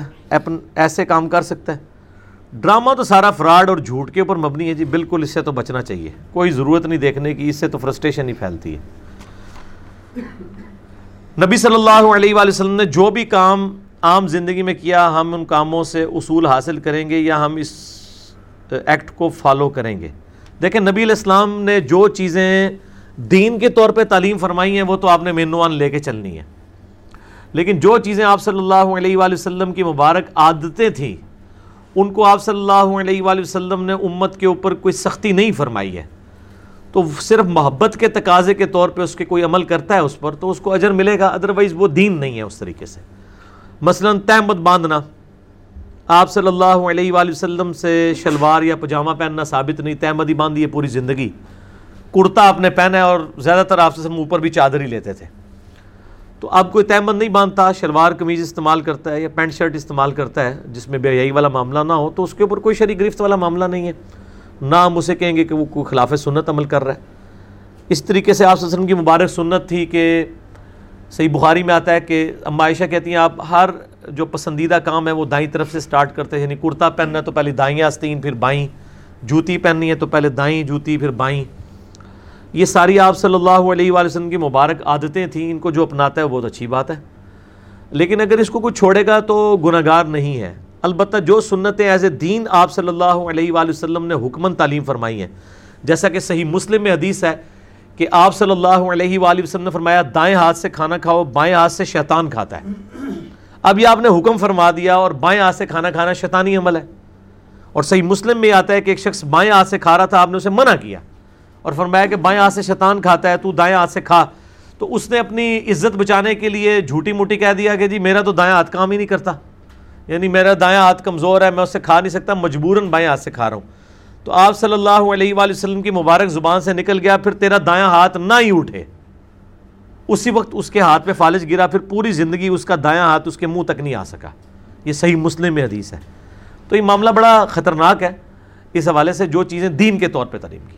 اور جو دین کے طور پہ نہیں، آپ صلی اللہ علیہ وآلہ وسلم کی مبارک عادتیں ہیں، ان عادتوں کو آپ جس طریقے سے بھی اپنائیں گے وہ پازیٹیو ہی ہے۔ البتہ جو دنیاوی معاملات ہیں، اس میں تو صحیح مسلم میں حدیث ہے، اوپر طرح چار حدیثیں ہیں۔ کہ آپ صلی اللہ علیہ وآلہ وسلم نے فرمایا ان تم عالم و بھی امر دنیا کم دنیا کے کاموں کو تم بہتر جانتے ہو۔ مسئلہ نمبر تھرٹی نائن ہے میرا اس کے اوپر۔ علم وہی اور علم سائنس اور ان کا دائرہ کار۔ یعنی علم سائنس اور وہی دونوں ہی اہمیت والے علم ہیں ریویل نالج بھی اور ایکوائرڈ نالج بھی۔ لیکن جو سائنس کا علم ہے دنیاوی معاملات سے ریلیٹڈ وہ تعبیر نحل والا واقعہ ہے کہ آپ صلی اللہ علیہ وآلہ وسلم نے یعنی بعض لوگوں کو دیکھا، صحیح مسلم میں اوپر تلے چار حدیثیں ہیں اور اس کے اوپر باقاعدہ امام نبی نے باپ باندھا ہے کہ کن کاموں میں نبی علیہ السلام کی اطاعت واجب ہے اور کس میں نہیں ہے۔ ابھی دیکھیں، بڑا حیران کن مسئلہ ہے۔ تو آپ صلی اللہ علیہ وآلہ وسلم نے یعنی کچھ لوگوں کو دیکھا، وہ کھجوروں کی پیوند کاری کر رہے ہیں۔ تو آپ صلی اللہ علیہ وآلہ وسلم نے فرمایا، اگر ایسا نہ کرو تو کیا ہے؟ انہوں نے کرنی چھوڑ دی۔ ان کی فصل کم ہوئی۔ آ کے نبی علیہ السلام کو شکایت کی، تو آپ صلی اللہ علیہ وآلہ وسلم نے فرمایا، میں بھی ایک انسان ہوں۔ اگر میں کوئی اللہ کے ریفرنس سے کوئی دینی بات تمہیں بتایا کروں، تم اس کو دینی طور پر لے لیا کرو، لیکن جب میں کوئی اپنی رائے سے بات کرتا ہوں، تمہارے دنیاوی معاملات میں ان تم عالم بھی امری دنیا کو تم دنیا کے کاموں کو مجھ سے بہتر سمجھتے ہو یعنی جو تم نے یعنی کسان ہو اور ایک کسان نے ایک چیز لرن کی ہے، تو نبی علیہ السلام ایٹم بم کا طریقہ تو بتانے کے لیے ہمیں دنیا میں نہیں آیا نا مزال بنانے کا طریقہ۔ اور نہ آپ سے وسلم کو اللہ تعالیٰ نے یہ علوم سکھائے ہوئے تھے۔ اس لیے کہ آپ صلی اللہ علیہ وآلہ وسلم دینی رہنما بنا کے ہمارے پاس بھیجے گئے ٹھیک ہے؟ تو یہ چیزیں لوگ اکثر پوچھتے بھی رہتے ہیں۔ تو آپ صلی اللہ علیہ وآلہ وسلم نے دین کے معاملے میں فرمایا کہ میری اطاعت کرو گے، دنیاوی معاملات میں اگر کوئی مشورہ ہے اور تجربے سے آپ کو بات پتہ چلتی ہے تو آپ علیہ السلام بھی تجربے سے ہی ایک بات کر رہے ہیں۔ تو اس کے بارے میں اختلاف رائے بھی ہو سکتا ہے، وہ دین کے طور پر نہیں ہے۔ جیسا کہ بخاری اور مسلم میں آتا ہے، آپ صلی اللہ علیہ وآلہ وسلم نے فرمایا کہ کوئی عورت جو یعنی پریگنینسی کے دوران اپنے بچوں کو دودھ نہ پلائے، ٹھیک ہے؟ تو پھر آپ نے، بخاری مسلم میں آتا ہے کہ آپ نے فرمایا کہ جب میں نے دیکھا ہے کہ اہل فارس کی عورتیں جو ہیں، وہ دودھ پلاتی ہیں حمل کے دوران اور ان کی صحت پہ کوئی ایسے اثرات نہیں ہوتے ہیں، تو میں تمہیں اس کی اجازت دیتا ہوں۔ یعنی ایک آپ کا سائنٹیفک ایکسپیرینس تھا۔ جو چیزیں میڈیکلی اسٹیبلش ہوتی ہیں نا، ان کے لیے قرآن و سنت میں اس طریقے سے دلیل دیکھنے کی ضرورت نہیں ہوتی ہے۔ جو دین کے معاملات ہیں یعنی اب فجر کی دو فرض ہی ہیں، یہ کوئی کہ جی میڈیکلی یہ تین ہونے چاہیے تو یہ نہیں ہوں گے۔ یہ دو ہی رہیں گے۔ دینی معاملات۔ جو میڈیکل چیزیں ہیں، وہ آپ سے خود فرما دی نا تم عالم و بھی امری دنیا کو تم دنیا کے کاموں کو بہتر سمجھتے ہو۔ کتنی بڑی بات کر دی ہے اور آپ علیہ السلام نے بالکل انصاف کے ساتھ بات کی ہے۔ ہم کہتے ہیں، یار، ایسا کون سا لیڈر ہوگا کہ مذہبی لیڈر ہے اور وہ یہ کہہ رہا ہے کہ بھائی، میری ہر بات نہیں، جو دین کے معاملات ہیں۔ اگر دنیاوی طور پہ میں اوپینین دیتا ہوں، تو تم اس کو بہتر سمجھتے ہو، اپنے معاملات کو دیکھ کے اس چیزوں اس چیزوں کو لے کے چلو۔ ٹھیک ہے جی۔ ابراڈ سے آئی ہوئی انشورڈ چیزیں استعمال کر سکتے ہیں۔ جب آپ آ ہی گئی ہیں تو اب آپ استعمال کریں۔ اس میں کیا مسئلہ ہے؟ تو وہ تو آپ منگوانے سے پہلے آپ کو سوچنا چاہیے تھا نا کہ کیا ہے۔ انشورنس میں نے پہلے بھی بتایا، کوئی بری چیز نہیں ہے۔ سودی کام نہیں اس کی بیگ پہ ہونا چاہیے۔ فوٹوگرافی کو ذریعہ معاش بنانا کیسا ہے اور شادی بیاہ میں کس حد تک ویڈیو اور فوٹوگرافی کروا سکتے ہیں؟ فوٹوگرافی کے اوپر تو اب میرے بھائی کوئی ایسا اختلاف اس طرح نہیں رہا۔ فوٹوگرافی میں وہ منظر جو عام حالت میں دیکھنا حرام ہے، وہ فوٹوگرافی میں بھی حرام ہے۔ اگر کوئی بےحدہ تصویریں بناتا ہے اور اسی طریقے سے جو ہے وہ مرد و عورت کا اختلاط ہے اور وہ ویڈیو جو ہے وہ فیملی ویڈیوز نہیں رہتی ہیں، باہر تک جاتی ہیں، وہ تو یقیناً غلط ہے۔ باقی اگر یعنی شادی بیاہ کی ویڈیو جو ہے وہ یعنی چند انہی لوگوں تک رہتی ہیں کہ جو رشتہ دار ہیں اور آپ اس کو نیٹ کے اوپر نہیں چڑھاتے اور خطرہ نہیں ہے لیک ہونے کا، پھر تو معاملہ الگ ہے۔ اس طریقے سے میاں بیوی بھی مطلب اینیورسری کے اوپر ایک تصویر بنا لیتے ہیں۔ اور بنا کے وہ اپنے پاس البم میں لگا لیتے ہیں، وہ تو ٹھیک ہے۔ لیکن اب وہ جناب نیٹ کے اوپر اس کی وہ ٹکر چلنے شروع ہو جاتے ہیں، پھر تو غلط ہے۔ یا فیس بک کے اوپر کوئی تصویریں اس قسم کی اپنی فیملی کی شیئر کرواتا ہے، وہ تو بالکل غلط ہے۔ اور مرد و عورت کا اختلاط بھی ہونا اور اس بنیاد کے اوپر یہ جو کچھ تماشے ہو رہے ہوتے ہیں، یہ تو بالکل غلط ہے جی۔ میت کا چہرہ دیکھنا اور قبر پر مٹی ڈالنا کتنا ضروری ہے؟ سنت ہے جی بخاری مسلم میں حدیث ہے کہ نبی صلی اللہ علیہ وآلہ وسلم نے فرمایا کہ جس شخص نے جنازہ پڑھا کسی مسلمان کا، اس کو ایک کی رات اجر ملے گا یعنی عہد پہاڑ کے برابر۔ اور جس نے پھر اس کو دفنایا بھی، اس کو دو کی رات اجر۔ عبداللہ بن عمر کو یہ حدیث نہیں پتا تھی، جب ان کو بعد میں پتا چلی تو ان کا او ہو، ہم نے تو کتنے عہد پہاڑ کے برابر ثواب ضائع کر دیا کہ ہم تو جنازہ پڑھ کے ہی چلے جاتے تھے۔ دفناتے نہیں تھے، پھر وہ دفنانے تک ساتھ رہتے تھے۔ پھر ابو دعود میں حدیث ہے، جب بھائی کو دفنا چکو، تو اس کی قبر پہ، قبر کے سوالوں کی استقامت کے لیے دعا کرو۔ قبر پہ جا کے دعا کرنی ہوگی۔ جنازے کے فوراً بعد ہی دعا ثابت نہیں ہے۔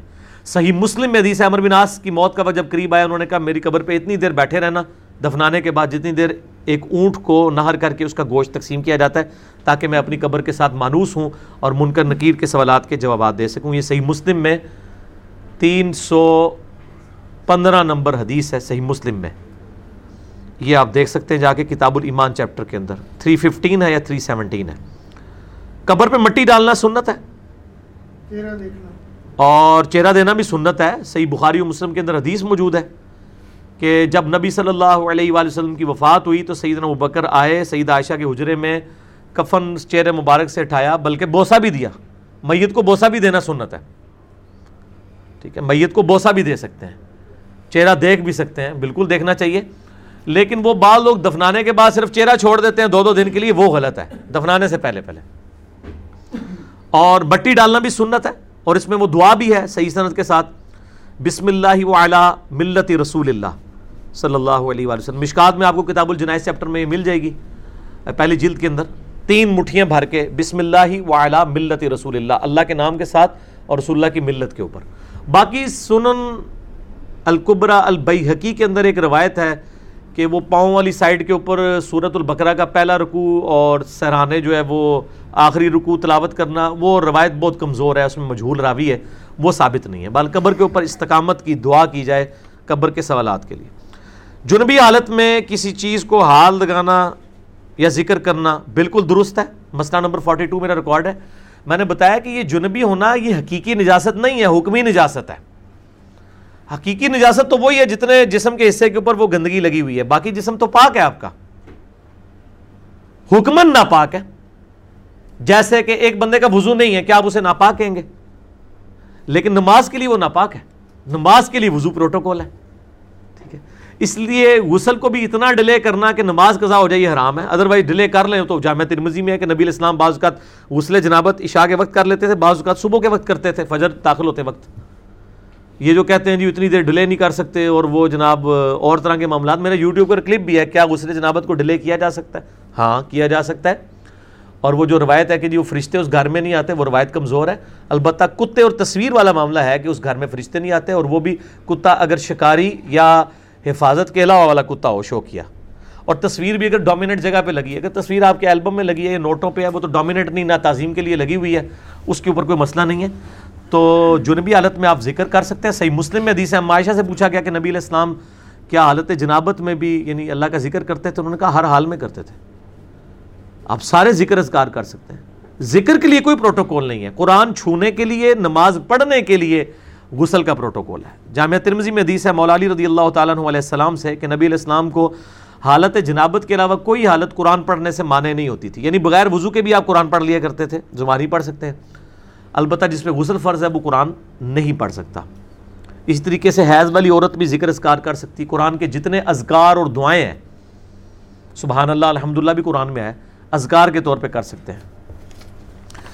کیا مولا علیہ السلام نے چھ ماہ تک، جب تک حضرت سیدہ فاطمہ کی فات نہیں ہوئی بکر رضی اللہ تعالیٰ عنہ علیہ السلام کی بیعت نہیں کی، بالکل یہ صحیح ہے، بخاری مسلم میں موجود ہے۔ مسئلہ نمبر 55 بی میرا موجود ہے۔ سیدنا علی کو یہ کلک تھا کہ سیدنا ابکر رضی اللہ تعالیٰ عنہ اور سیدنا عمر رضی اللہ تعالیٰ عنہ نے مجھے خلافت کے مشورے میں شامل نہیں کیا۔ حضرت ابوبکر کے خلیفہ بننے پہ ان کو کوئی اعتراض نہیں تھا، وہ بخاری میں موجود ہے۔ انہوں نے کہا کہ آپ نے اہل بیت کو مشورے میں شامل کیوں نہیں کیا؟ اس پہ حضرت ابوبکر رو پڑے۔ اور پھر حضرت علی نے کہا، بس۔ اور اس میں الفاظ ہیں۔ حضرت علی نے کہا کہ، اے ابو بکر، اللہ نے جو آپ کو ہم پہ فضیلت دی ہے، ہم آپ سے کوئی جیلس نہیں کرتے۔ لیکن آل محمد صلی اللہ علیہ وآلہ وسلم کو جو آپ نے مشورے میں شامل نہیں کیا، ثقیفہ بنی سائدہ والے مسئلے میں، تو اس کا ہمیں قلق ہے۔ تو اس پہ حضرت بکر رو پڑے، ان کا اللہ کی قسم، مجھے نبی علیہ السلام کے گھر والے اپنوں سے زیادہ عزیز ہیں۔ پھر حضرت علی نے کہا، میرا آپ سے کوئی اختلاف نہیں۔ پھر کہا کہ میں اعلانیہ آپ کی بیعت کروں گا۔ اگلے دن پہلے حضرت ابو بکر ممبر پہ چڑھے اور انہوں نے حضرت علی کی تعریف کی اور ان کی بیت میں ڈلے کی وجوہات بتائیں اور پھر سیدنا علی چڑھے اور انہوں نے اعلانیہ بیت کی اور سارے مسلمان پھر خوش ہو گئے لیکن یہ چھ مہینے کا عرصہ تھا، اب یہ پورا ایک پنڈورا باکس ہے۔ پانچ منٹ میں نہیں سمجھایا جا سکتا ففٹی فائیو بی میرا مسئلہ ہے۔ وسیع رسول کون ہے اور حدیث کرتاس کا تحقیقی جائزہ، جسے شوق ہو تو وہ ضرور دیکھیں۔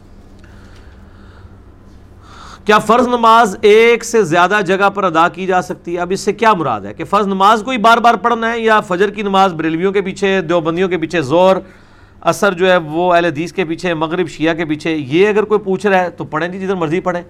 اور نمازوں کو بار بار رپیٹ کرنے کی کوئی ضرورت نہیں ہے۔ اگر آپ رپیٹ بھی کریں گے تو ایک آپ کی فرض کاؤنٹ ہوگی، باقی نفلی ہوں گی۔ تو میں نے دونوں طریقے سے جواب دے دیا۔ اس میں مطلب احادیث موجود ہیں۔ بخاری مسلم میں موجود ہے، حذیفہ ابن یمان کہتے ہیں ماز ابن جبل، کہ میں نبی علیہ السلام کے پیچھے عشاء کی نماز پڑھتا تھا، پھر اپنی قوم میں جا کے عشاء کی امامت کرواتا تھا۔ اس کے اوپر امام بخاری نے باب باندھا ہے کہ متنفل کے پیچھے مفرس کی نماز درست ہے۔ یعنی جو فرض پڑھنے والا ہے، وہ نفل جس نے نیت کیا ہے، اس کے پیچھے نماز پڑھ سکتا ہے۔ رشوت کس حد تک جائز ہے؟ کیونکہ کچھ کام رشوت تو لینے والا اور دینے والا دونوں ہی جو ہے، وہ دوسکی ہیں۔ ابو داود ابن ماجہ کے اندر روایت موجود ہے، سخت۔ بس جو آپ کا ضروری کام ہے، جس میں رشوت کے بغیر کوئی چارہ ہی نہیں ہے، تو آپ اسی طریقے سے جس نے قرآن میں آیا کہ جب کسی کی زندگی موت کی کشمکش ہو تو وہ خنزیر بھی کھا سکتا ہے۔ لیکن اس میں الفاظ ہیں کہ وہ بغاوت نہ کرے، کراہت کے ساتھ کرے تو تب۔ شوقیہ کسی کو رشوت نہ دیں۔ اور خام خواہ چھوٹے چھوٹے کاموں کے لیے رشوت نہ دینا شروع کر دیں۔ جب بالکل ایز اے لاسٹ ریزارٹ آپ کو اپنے کسی جائز کام کے لیے دینی پڑتی ہے، تو دل میں برا سمجھتے ہوئے دے لیں، اس کا وبال لینے والے کے اوپر ہوگا۔ فجر کی نماز کے بعد اور سورج طلوع ہونے سے پہلے قضا نمازیں ادا کر سکتے ہیں، بالکل سب کے نزدیک کر سکتے ہیں۔ حنفیوں کے نزدیک بھی کر سکتے ہیں۔ وہ صرف نفلی نماز کو منع سمجھتے ہیں، فجر کے فرائض کے بعد قضا نماز کو وہ بھی جائز سمجھتے ہیں۔ نبی الاسلام نے جو یعنی ممانعت ہے، وہ تو تین اوقات کے اندر ہے۔ جب سورج نکل رہا ہوتا ہے، بالکل ٹکیا جب باہر آنے لگتی ہے، دس منٹ کا وہ اور داہ قبر کبرا جو دن کے وقت ہے اور غروب سے جسٹ پہلے، لیکن غروب میں آسانی ہے کہ آپ اس وقت نماز اثر پڑھ سکتے ہیں اور فجر کی بھی ایک رکت اگر طلوع سے پہلے پا لی تو فجر کی نماز پا لی، بخاری مسلم میں موجود ہے۔ مسئلہ نمبر میرا تھرٹی، نمازوں کے اوقات پہ دیکھ لیں ڈیٹیل کے ساتھ۔ دولت کو جمع کرنا اور ذخیرہ اندوزی کرنا کس حد تک جائز ہے؟ ذخیرہ اندوزی تو اور چیز ہے، دولت جمع کرنا اور ہے۔ دولت جمع کرنا تو جائز ہے، ظاہر ہے زکوٰۃ ہے ہی اس کے لیے جو دولت جمع کرے۔ اگر وہ زکوٰۃ دیتا ہے، پسندیدہ نہیں ہے۔ بخاری مسلم میں حدیث ہے، نبی علیہ السلام نے کہا اللہ محمد اور علیہ محمد کو بس اتنا ہی رزق دینا کہ ان کی روح اور جسم کا رشتہ برقرار رہے۔ البتہ کوئی زکوٰۃ دے لیتا ہے، ٹھیک ہے۔ یہ جو بلیک مارکیٹنگ ہے نا، ذخیرہ اندوزی یعنی بنیادی چیزوں کو ذخیرہ کر لینا کہ مارکیٹ میں اس کی قلت پیدا ہو جائے۔ یہ تو حرام ہے اور اس سے کبائی بھی حرام ہے۔ البتہ ایسی چیزیں ذخیرہ کر لینا کہ جس، جو بنیادی نیڈ نہیں ہے اور بعد میں اس کی قیمت مہنگی ہوتی ہے اور آپ بیچ دیتے ہیں تو وہ جائز ہے، اس میں تو کوئی مسئلہ نہیں ہے۔ اور یہ جو پبلک میں مشہور ہے کہ جی جو مال بغیر محنت کے آ جائے وہ حرام ہے۔ بالکل جھوٹی بات ہے۔ ایک بندے نے سونا لیا دس تولے دو ہزار ایک کے اندر۔ اس وقت پانچ چھ ہزار روپے مطلب جو ہے وہ تولا تھا۔ آج اگر وہ پچاس ہزار سے کراس کر چکا ہے تو بغیر محنت کے ہی وہ اتنے گنا ہو چکا ہے۔ تو اس میں تو کوئی مسئلہ نہیں ہے۔ سلیپنگ پارٹنر بھی ہو سکتے ہیں۔ بہاری مسلم میں کہ زمین جو ہے صحابہ کرام نے کرائے پہ یہودیوں کو دی ہوئی تھی۔ محنت یہودی کرتے تھے، کمائی دونوں تقسیم کرتے تھے۔ تو یہ بات ہی بالکل غلط ہے۔ نظروں کی حفاظت کتنی ضروری ہے، کیسے بچا جائے، بے جائیے ہاں غد بسر پہلی نظر غلطی سے پڑ جانے کا مطلب کیا ہے؟ اس پہ میرا یوٹیوب پہ کلپ ہے کہ کیا پہلی نظر معاف ہے؟ مسئلہ نمبر 159 161 اے ہے۔ نظروں کی حفاظت غد بسر یعنی نظر کو جھکا کے رکھنا۔ تو پہلی نظر سے مراد یوں کر کے دیکھنا نہیں ہے۔ پہلی نظر سے مراد ہے، آپ کو پتہ چل گیا کہ سامنے اس طرح ہے۔ اور بس وہ آپ کی پہلی نظر ہوگی۔ اب آپ دانستہ اس کے اوپر نظر نہ اٹھائیں۔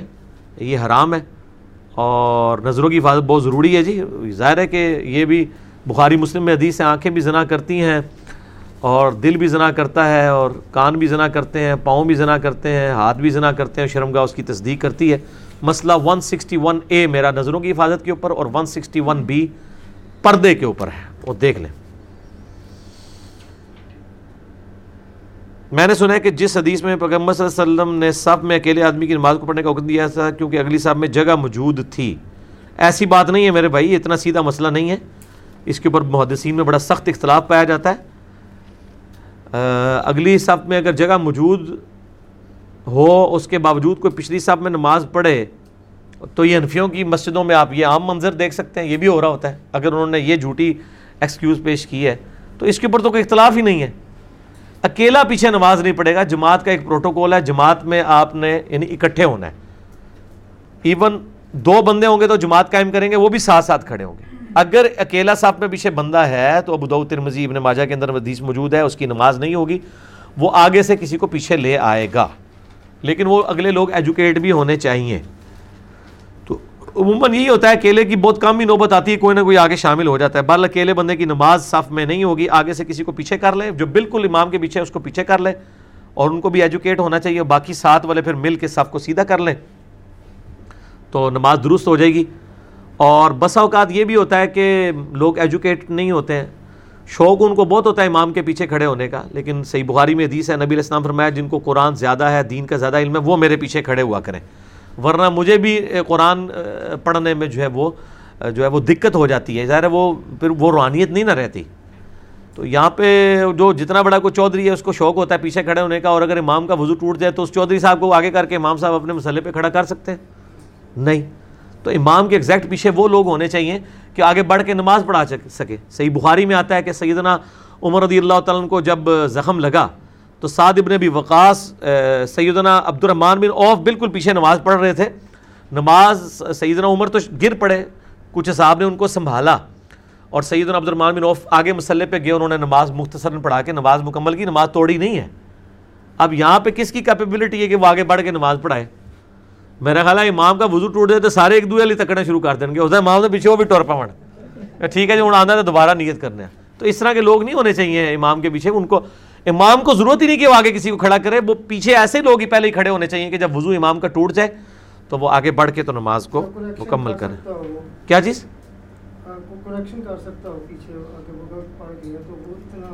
ہاں کریکشن کریکشن تو وہ ضروری نہیں ایگزیکٹ پیچھے ہو وہ تو کہیں سے بھی کر سکتا ہے۔ جی ظاہر ہے وہیں سے شروع کریں۔ اللہ کے ذکر کرنے کے موضوع پر ایک حدیث کا کچھ حصہ یوں ہے کہ جب اللہ تعالیٰ نے فرمایا کہ میں نے ان کو بخش دیا تو فرشتوں نے کہا کہ ان میں سے ایک آدمی ایسا تھا جو ذکر کی نیت سے محفل میں نہیں آیا تھا، اس میں فرشتوں کا انسان کی نیت کو جاننا ثابت ہو گیا۔ نہیں، کوئی نیت کو جاننا ثابت نہیں ہوا۔ بالکل آپ نے غلط رزلٹ نکالا ہے۔ اس طرح کی نیتیں تو ہم بھی جان لیتے ہیں۔ وہ اس لیے کہ ایک بندہ یہاں سے بازار روٹی لینے گیا ہے اور راستے میں کوئی درس قرآن کی محفل ہو رہی ہے اور وہ دو منٹ کے لیے اس درس قرآن کی محفل میں بیٹھ جاتا ہے۔ تو میں نے کہا مجھے علم غائب ہو گیا ہے کہ جی وہ، میں کہوں کہ جی یہ تو روٹی لینے کے لیے آیا تھا، یہ راستے میں رک گیا۔ ایسا تو نہیں ہے۔ علم غائب نہیں ہو ظاہر ظاہر اس باب میں پتا ہے کہ وہ اس کام کے لیے گیا تھا۔ تو فرشتے چونکہ نامہ مال لکھ رہے ہوتے ہیں، ان کو وہ پتا ہوتا ہے یہ کس کام کے لیے جا رہا ہے۔ تو وہ بھی ظاہری مال کو دیکھتے ہیں۔ فرشتے غائب کو نہیں جانتے، ورنہ تو صحیح مسلم میں حدیث ہے کہ قیام الدین ایک سخی کو، ایک شہید کو، ایک کاری کو بلایا جائے گا۔ تو وہ سخی، کاری، شہید کے تو نامہ مال میں اتنی ڈھیروں نیکیاں لکھی ہوئی ہوں گی۔ لیکن اللہ تعالیٰ فرمائے گا کہ تو نے تو اس لیے سخاوت کی کہ لوگ تجھے امیر کہیں۔ دنیا میں لوگوں نے کہہ لیا، میرے یہاں کوئی اجر نہیں، دوزخ میں۔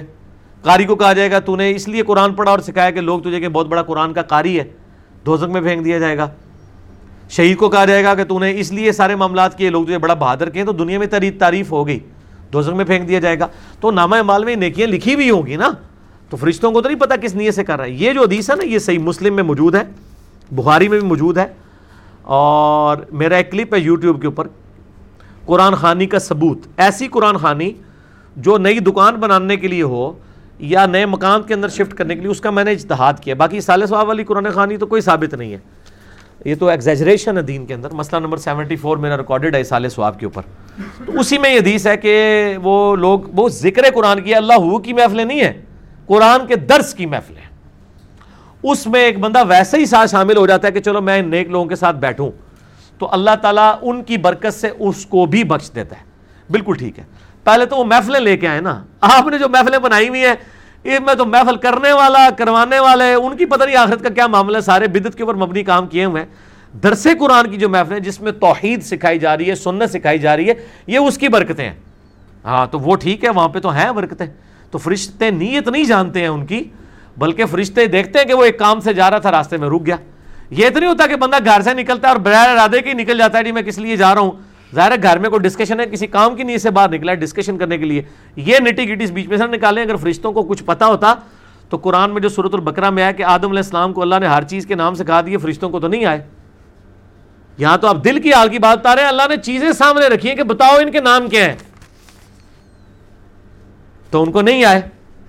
آدم علیہ السلام کو آگے تو علم غیب اگر ان کو ہوتا تو آ جاتے۔ بالکل غلط ہے۔ دین کے نام پہ یا سیاست کے نام پہ ریلیاں نکال کے روڈ بلاک کرنا اور عوام کو تنگ کرنا کیسا ہے؟ بالکل حرام ہے جی۔ ایسی روڈ بلاک کرنا کہ جس سے لوگ تنگ ہوں، تو بالکل حرام ہے۔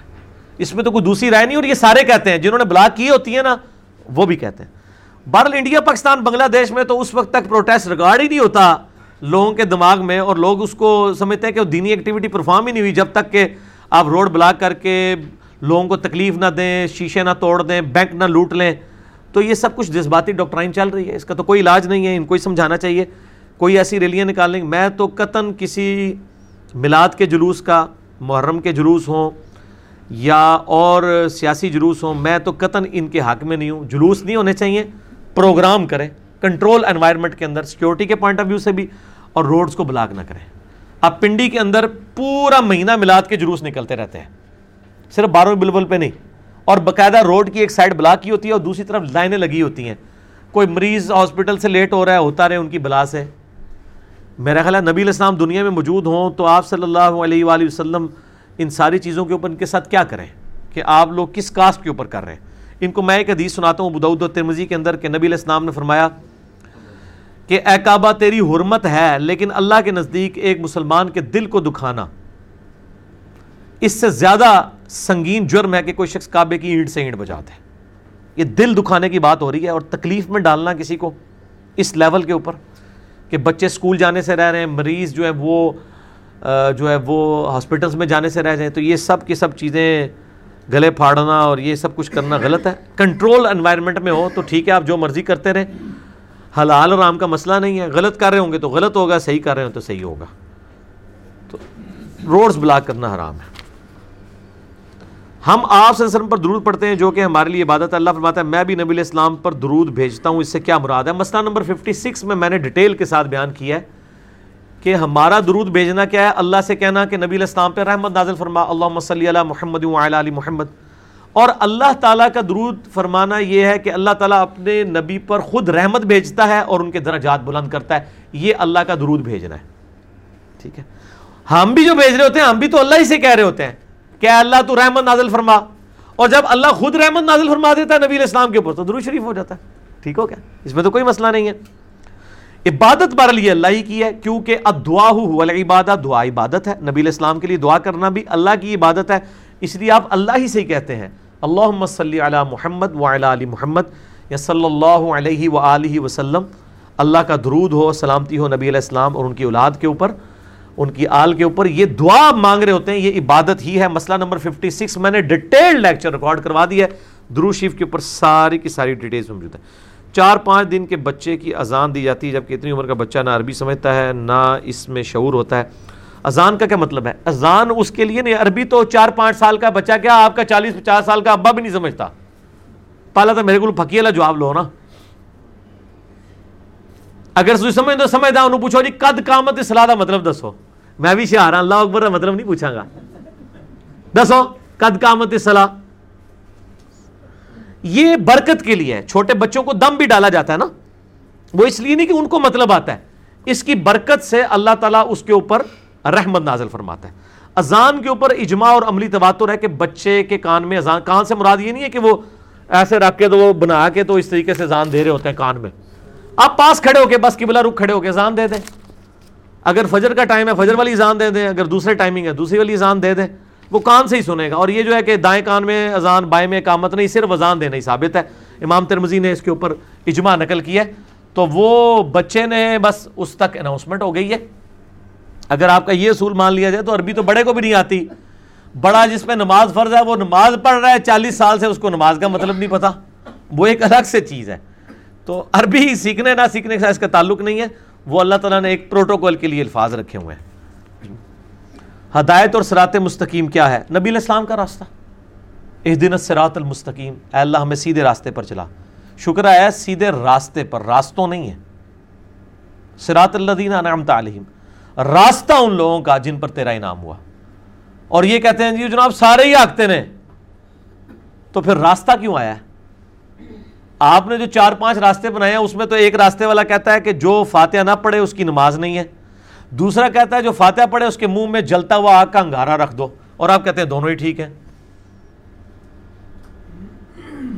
تو یہ دو راستے کس طرح بالکل ون ایٹی ڈگری ہو کے حق پہ کیسے ہو سکتے ہیں؟ ایک ہی بندہ بات صحیح کر رہا ہے نا۔ ایک بندہ کہتا ہے جی جناب یہ گلاس ہے۔ دوسرا کہتا ہے نہیں جی یہ گاڑی کھڑی ہے۔ تیسرا کہتا ہے جی موٹر سائیکل ہے۔ آپ کے جی سارے ٹھیک ہے اس طرح تو نہیں ہوگا۔ تو سرات مستقیم نبی علیہ السلام کا راستہ ہے۔ مسند امام احمد میں حدیث موجود ہے۔ میرا مسئلہ نمبر سیونٹی ایٹ کا نام یہی ہے سرات مستقیم کی حقیقت۔ اور قبر کے چار سوال۔ اسی میں سے میرا کلپ ہے جو لاکھوں لوگوں نے دیکھا ہے، قبر کے چار سوال۔ تین نہیں، چار۔ آپ یوٹیوب پہ جا کے لکھے قبر کے چار سوال۔ اس لیکچر کا نام مسئلہ سیونٹی ایٹ کا ہے سرات مستقیم۔ اور قبر کے چار سوال۔ وہ ان ہادا سراتم وہ ان یہ آیت ہے سورت الانام کی آیت نمبر ہے 59 یہ آپ صلی اللہ علیہ وآلہ وسلم نے تلاوت فرمائی اور اس کانٹیکسٹ کے اندر بخاری اور مسلم دونوں کے جو جامع مسند امام احمد میں صحیح صنعت کے ساتھ حدیث موجود ہے۔ اس آیت کے کانٹیکسٹ میں کہ نبی صلی اللہ علیہ وآلہ وسلم نے اس آیت کو تلاوت فرمایا۔ اور پھر آپ صلی اللہ علیہ وآلہ وسلم نے فرمایا کہ یہ میرا سیدھا راستہ ہے اور دائیں بائیں کے جو راستے ہیں وہ شیطان کے راستے ہیں۔ یہ آیات جب آئی تھی نا تو میں نے اس کے اوپر مسئلہ سیونٹی ایٹ ریکارڈ کرایا تھا۔ میں آپ کو بتا دیتا ہوں۔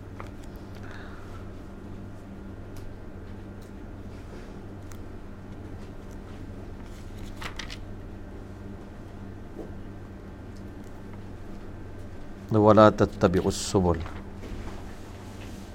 ہاں یہ آگئی آیت نمبر ہے 153 سورة الانام وَأَنَّ هَذَا سِرَاطِ مُسْتَقِيمًا۔ اور بے شک یہ ہے میرا سیدھا راستہ، وہی سرات مستقیم۔ فَتَّبِعُوهُ اس کی پیروی کرو۔ وَلَا تَتَّبِعُ السُّبُلِ، اور ارد گرد کے شیطانی راستوں کی پیروی مت کرو۔ فَتَفَرَّقَ بِكُمْ عَنْ سَبِيلِهِ۔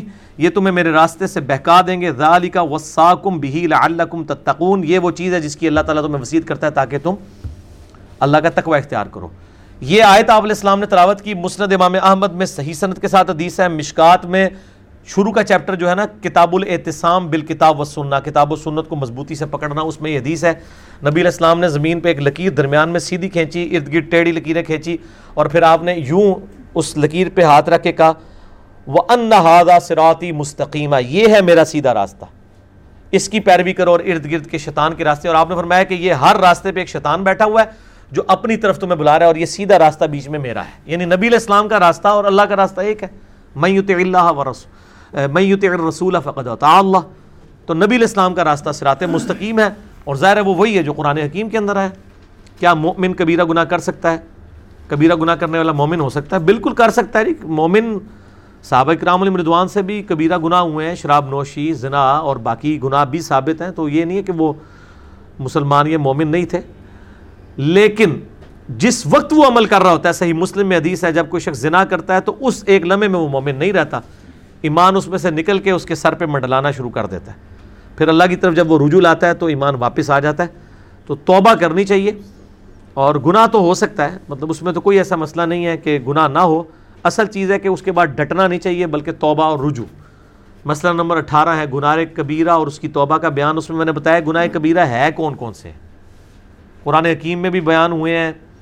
قتل نہ حق زنا، چوری، شراب نوشی، غیبت، جھوٹ، یہ سارے گناہ کبیر ہیں۔ میں نے کافی سارے گناہ کبیرہ قرآن حکیم اور بخاری مسلم سے مسئلہ نمبر اٹھارہ میں بتائیں اگر نماز کا ٹائم شروع ہو جائے اور اگر کوئی اذان نہ ہو تو اکیلا بندہ نماز پڑھ سکتا ہے۔ یا اذان دے کر پڑھ سکتا ہے؟ کیوں پڑھنا چاہ رہا ہے اکیلا؟ جلدی ہے اسے، جماعت سے پڑھے۔ اور اگر کسی ایسی جگہ کے اوپر ہے جہاں پہ مطلب اذان نہیں ہوئی ہوئی ہے، تو ٹائم داخل ہوتا ہی ہو سکتا ہے۔ یہ عورتوں کا مسئلہ ہو سکتا ہے، انہوں نے جماعت سے نہیں پڑھنی۔ تو اگر ظہر کا وقت سپوز بارہ بج کے بیس منٹ پہ شروع ہے، تو بے شک اذان ساڑھے بارہ یا پونے ایک ہوتی ہے۔ جب ٹائم داخل ہو گیا تو آپ ظہر کی نماز پڑھ سکتے ہیں۔ عورتوں کے لیے میں بتا رہا ہوں، مرد نے تو جماعت سے ہی پڑھنی ہے۔ تو پڑھے ضرور پڑھے اکیلا بندہ بھی صحیح بہاری میں حدیث ہے، تیرے رب کو اس گڈریے پہ بڑا پیار آتا ہے جو پہاڑ کی چوٹی پہ اکیلا کھڑا ہو کر اذان اور اقامت دے کے جماعت کو قائم کرتا ہے یعنی کوئی اس کا ساتھی نہیں ہے۔ وہ آپ اکیلے بھی کبھی آپ کی جماعت رہ گئی ہے اور آپ اکیلے نماز پڑھ رہے ہیں تو آپ بلند آواز میں اقامت کہہ کے، تکبیرات بلند کہہ کے نماز پڑھ سکتے ہیں۔ بخاری کے حدیث کا منہ ہے کہ نماز کے بعد بلند آواز سے ذکر کیا جاتا تھا، تو کیا نماز کے بعد بلند آواز سے ذکر کرنا جائز ہے؟ جائز نہیں، سنت ہے۔ لیکن یہ والا نہیں جو انڈیا، پاکستان والوں نے بتایا ہے۔ بخاری میں خالی بلند آواز کا ذکر نہیں ہے، بخاری، مسلم میں حدیث موجود ہے کہ نبی صلی اللہ علیہ وآلہ وسلم صحیح بخاری میں انٹرنیشنل نمبر کے مطابق ایٹ فور ٹو ہے اور صحیح مسلم میں ون تھری ون سکس ہے۔ ہمارے گرین کارڈ کے اوپر، ٹاپ کے اوپر یہ ذکر لکھا ہے کہ ابن عباس کہتے ہیں کہ نبی علیہ السلام کا جماعت کا مکمل ہونا میں اللہ اکبر کی آواز سے، بلند ذکر کی آواز سے پہچانتا تھا۔ سلام پھیرتے ہی آپ کہیں گے اللہ اکبر، اس کے بعد آپ آہستہ آواز میں پڑھیں گے۔ صحیح مسلم میں آتا ہے، تین دفعہ استغفر اللہ استغفر اللہ استغفر اللہ اللہ منت السلام و منک السلام، تبارک تیاد الجلالی والاکرام۔ اس کا حوالہ Sahih Muslim one double three four ہے۔ اور یہ جو سعودیہ والوں نے ایک جو ہے وہ اور عرب کے لوگوں نے اس حوالے سے ایک دھوکہ دیا ہوا ہے۔ وہاں پہ جو اذکار کے آپ کو ملیں گے نا پمپ جو چھپے ہوئے کارڈ کارڈ بھی اور بڑے بروشرز بھی، ان پہ اللہ اکبر نہیں لکھا ہوا ہوتا۔ تین دفعہ استغفر اللہ لکھا ہوتا ہے نیچے اللہ منت السلام۔ تو وہ تو مجھے پھر بعد میں جب میری ڈسکشن ہوئی ان سے اور میں نے ان کے فتوا پڑھے، تو وہ فرض نماز کے بعد تکبیر کی تعویل اتنی باطل کرتے ہیں کہ اللہ ہی ان کو عقل دے۔ وہ کہتے ہیں، جو یہ بہاری مسلم میں الفاظ ہے نا کہ نبی علیہ السلام کی فرض نماز کا مکمل ہونا ابن عباس کہتے ہیں، میں تکبیر کی آواز سے پہچانتا تھا، تو اس تکبیر سے براد استغفر اللہ ہے۔ اللہ اکبر نہیں ہے۔ یہ تو مسلمانوں کے بچے کو بھی پتا ہے کہ استغفر اللہ کو استغفار ہی کہا جاتا ہے، تکبیر نہیں کہا جاتا، تکبیر تو اللہ کی بڑائی کرنا۔ پھر میں نے ان کے لیے ایک علمی پھکی رکھی ہوئی ہے کہ بخاری و مسلم میں حدیث ہے کہ حضرت ابو حریرہ رضی اللہ تعالیٰ عنہ کہتے ہیں کہ نبی صلی اللہ علیہ وآلہ وسلم جب نماز شروع کرتے تو تکبیر کہتے جب رکوع میں جاتے تو تکبیر کہتے جب رکوع سے سر اٹھاتے تو سمی اللہ لمن حمیدہ، ربنا لک الحمد یا ولک الحمد کہتے اور جب سجدے میں جاتے تو تکبیر کہتے یوں چار رکتوں میں بائیس دفعہ تکبیر کہتے تو کیا وہ استغفر اللہ کہہ رہے ہوتے تھے؟ ادھر تو آپ بھی اللہ اکبر کہہ کے نماز شروع کرتے ہیں۔ تو نماز والی تکبیر اللہ اکبر ہے، دوسری تکبیر بھی اللہ اکبر ہی ہے، فرض نماز کے بعد والی۔ تو یہ سعودیہ کے آپ کبھی بینرز دیکھیں گے، آپ کو اللہ اکبر وہ بڑے چڑھتے ہیں، لیکن پاکستان میں ماشاء اللہ حدیث نے نا، ان کا جو ہے نا وہ مکو گول کیا ہے۔ دارالاسلام والوں نے جتنے چھاپے ہیں، اس میں انہوں نے پہلے نمبر پہ اللہ اکبر کا ذکر لگایا اور دارالاسلام کی برکت سے سعودی عرب والوں نے جو یہ دین کو ٹیمپر کرنے کی کوشش کی تھی سنت ذکر کو، یہ انہوں نے تعریف کی ہے نا کہ آپ تکبیر کو استغفر اللہ کہہ رہے ہیں۔ ٹھیک ہے نا جی؟ تو اس حوالے سے اللہ تعالیٰ نے جو ہے نا دارالاسلام کے ذریعے حق آواز لوگوں تک پہنچائی چونکہ دنیا میں سب سے بڑا ادارہ ہے دارالاسلام پبلیکیشن کا۔ تو پوری دنیا میں ان کے بینرز اب مسجدوں کے اندر بھی لگے ہوئے ہیں، باقی چیزیں بھی ہیں۔ تو ماشاءاللہ اس حوالے سے حق بات لوگوں تک پہنچ گئی ہے۔ ٹھیک ہو گیا جی؟ دیکھیں میں نے ایک سوال میں آپ کو کتنے جواب دے دیے۔ دیکھیں نا یہ ساتھ ساتھ یہ چھوٹے چھوٹے وہ مسئلے ہیں، کیونکہ مجھے ای میلز پہ لوگ آگے پیچھے پوچھتے رہتے ہیں، جو کچھ دماغ میں آتا ہے، جو کہ فری سٹائل مجلس ہے نا جی مجلس میں تو یہی کچھ ہوگا۔ ٹخنوں سے نیچے شلوار کرنے سے وضو ٹوٹ جانے والی حدیث کو شیخ زبیر علی صاحب حسن کہتے ہیں، جبکہ شیخ البانی اور دوسرے محدث ضعیف کہتے ہیں، ہم کس کی بات مانیں؟ آپ اس کی بات مانیں جو احتیاط کے زیادہ قریب ہے اس مسئلے میں۔ شیخ زبیر صاحب نے، دوسروں نے جو ضعیف کہا ہے، انہوں نے کہا ایک راوی مجھول ہے، جبکہ شیخ زبیر صاحب نے تین محدثین سے اس کی توثیق ثابت کی ہے۔ اور یہ روایت مشکات کے اندر بھی موجود ہے۔ ابو دعود کی یہ روایت۔ تو احتیاط اسی سائڈ کے اوپر ہے کہ وضو ٹوٹنے کا مسئلہ نہیں ہے، نماز نہیں ہوتی۔ وضو ٹوٹنے کا تو شیخ زبیر صاحب بھی نہیں کہتے، اس میں الفاظ ہے ہی نہیں ہے کہ وضو ٹوٹ جاتا ہے۔ اس میں ہے کہ ایک شخص آیا، ابو دعود کے اندر الفاظ موجود ہیں۔ اور اس کا تیمر ٹخنوں سے نیچے تھا۔ آپ صلی اللہ علیہ وآلہ وسلم نے اس نے آ کے سلام کیا، آپ نے جواب دیا فرمایا کہ وضو جا رہا کہ دوبارہ کرو۔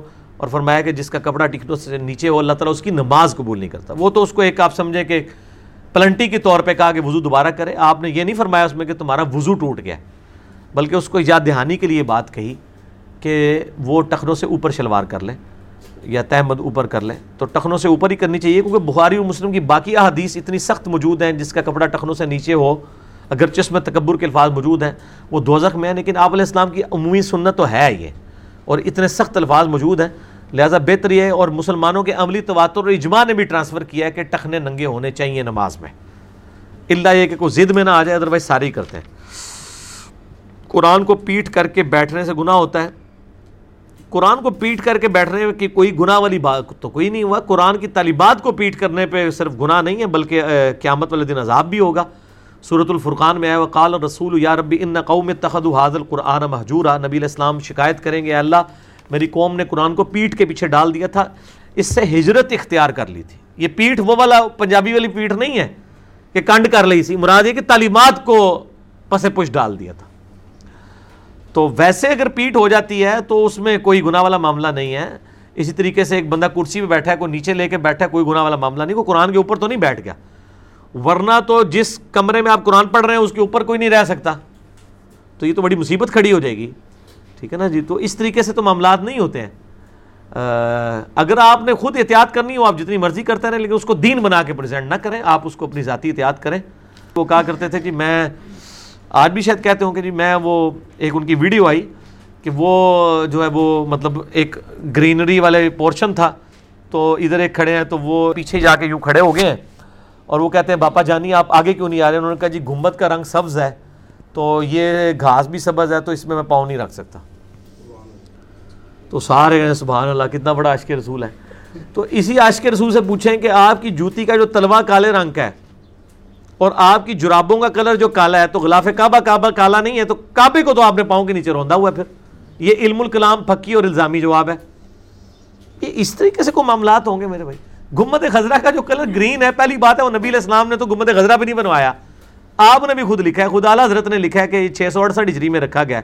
نبی علیہ السلام کی مخالفت پہ ساڑھے چھ سو سال کے بعد یہ کام ہوا ہے۔ حالانکہ گمت کی ٹیکنالوجی قبل از مسیح تھی۔ کسی سے ابھی تابی، تبا تابی نے کام نہیں کیا۔ حالانکہ تابعین کے دور میں کبت تو سخرا بن چکا تھا، ڈوم آف دا راک۔ وہ جو گولڈن ڈوم ہے۔ لیکن کسی نے نبی علیہ السلام کی قبر مبارک کے اوپر گمت نہیں رکھوایا۔ مسئلہ نمبر ٹوئنٹی سیون میرا اس حوالے سے ریکارڈڈ ہے، جس سے شوق ہے گمت خزرہ مسجد نبی مزارات کے اوپر دیکھ سکتا ہے۔ تو، اور یہاں پہ یہ بھی مشہور ہے جی وہ تکیے کے اوپر آپ بیٹھ، تکیے پہ نہیں بیٹھنا چاہیے اس پہ رکھ کے قرآن پڑھا جاتا ہے۔ ٹھیک ہے؟ اس کی فقین کو دیکھیں سن ابھی دعود میں ایک حدیث ہے کہ نبی علیہ السلام کو یہودیوں نے ایک مدرسے میں بلایا، کوئی زنا کے مقدمے کے فیصلے کے لیے۔ تو آپ صلی اللہ علیہ و وسلم نے ان کو تورات منگوائی کہ لاؤ تورات میں سے فیصلہ کرتے ہیں۔ اور آپ کے ساتھ ایک بندہ تھا جو تورات پڑھ سکتا تھا، آپ علیہ السلام کو تو یعنی وہ عبرانی زبان نہیں آتی تھی۔ تو انہوں نے آپ کو تکیہ پیش کیا، آپ صلی اللہ علیہ وآلہ وسلم اس تکیے پہ بیٹھ گئے۔ اور اس کے بعد جب تورات لائی گئی تو آپ وسلم نے اپنی پیٹھ کے نیچے سے وہ تکیہ نکالا اور تورات کو اس تکیے پر رکھا اور کہا کہ میں ایمان لایا اس کتاب پر بھی اور اس کتاب کو نازل کرنے والے پر بھی۔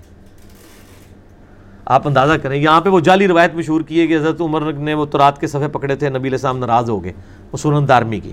شیخ زبیر صاحب نے اس کی تحکیم پوری مشکات کی کتاب الاعتصام بالکتاب و سننا چیپٹر میں کر دی ہے۔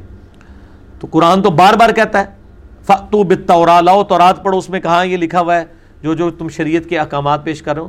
تورات تبدیلی کے باوجود اس میں توحید آج بھی الحمدللہ بڑی اچھی فارم میں موجود ہے۔ ظاہر آپ یہود النصارہ کو دعوت کیسے دیں گے؟ تو نبی الاسلام نے اس تورات میں سے فیصلہ کیا، انہوں نے وہ تورات کے چند اس حصے کے اوپر جب ہاتھ رکھ لیا وہ ہاتھ اٹھائے گئے تو نیچے وہی سزا لکھی ہوئی تھی رجم والی۔ تو اس میں پتہ چلا کہ آپ وسلم نے ایک تکیہ پیٹھ کے نیچے رکھا ہوا تھا۔ اس کو پیٹھ کے نیچے سے نکالا اور اس کے اوپر اللہ کی کتاب رکھی۔ اور کہا، میں اس کتاب پر ایمان لایا اور اس پہ نازل کرنے والے پہ بھی۔ تو آپ لوگ ہوتے تو آپ فتوا لگا دیتے کہ جی جس جگہ آپ بیٹھے ہوئے تھے، اسی جگہ آپ نے اللہ کی کتاب رکھ دی۔ تو یہ انڈیا، پاکستان، بنگلہ دیش کی بنائی ہوئی بدتے ہیں، جتنی مرضی بنائیں، خوش ہوتے رہو، دین نال کوئی تعلق نہیں۔ مسجد میں نمازی فرض نماز کے بعد سنت پڑھتے ہیں، اس وقت کوئی اعلانیہ نعت یا تلاوت کرتا ہے تو یہ جائز ہے، ناجائز ہے؟ بالکل غلط ہے جی۔ کوئی ضرورت نہیں ہے۔ مطلب نماز کے اوقات کے اندر کیا کام ہے کہ آپ یہ کام شروع کر دیں؟ اونچی آواز میں تلاوت۔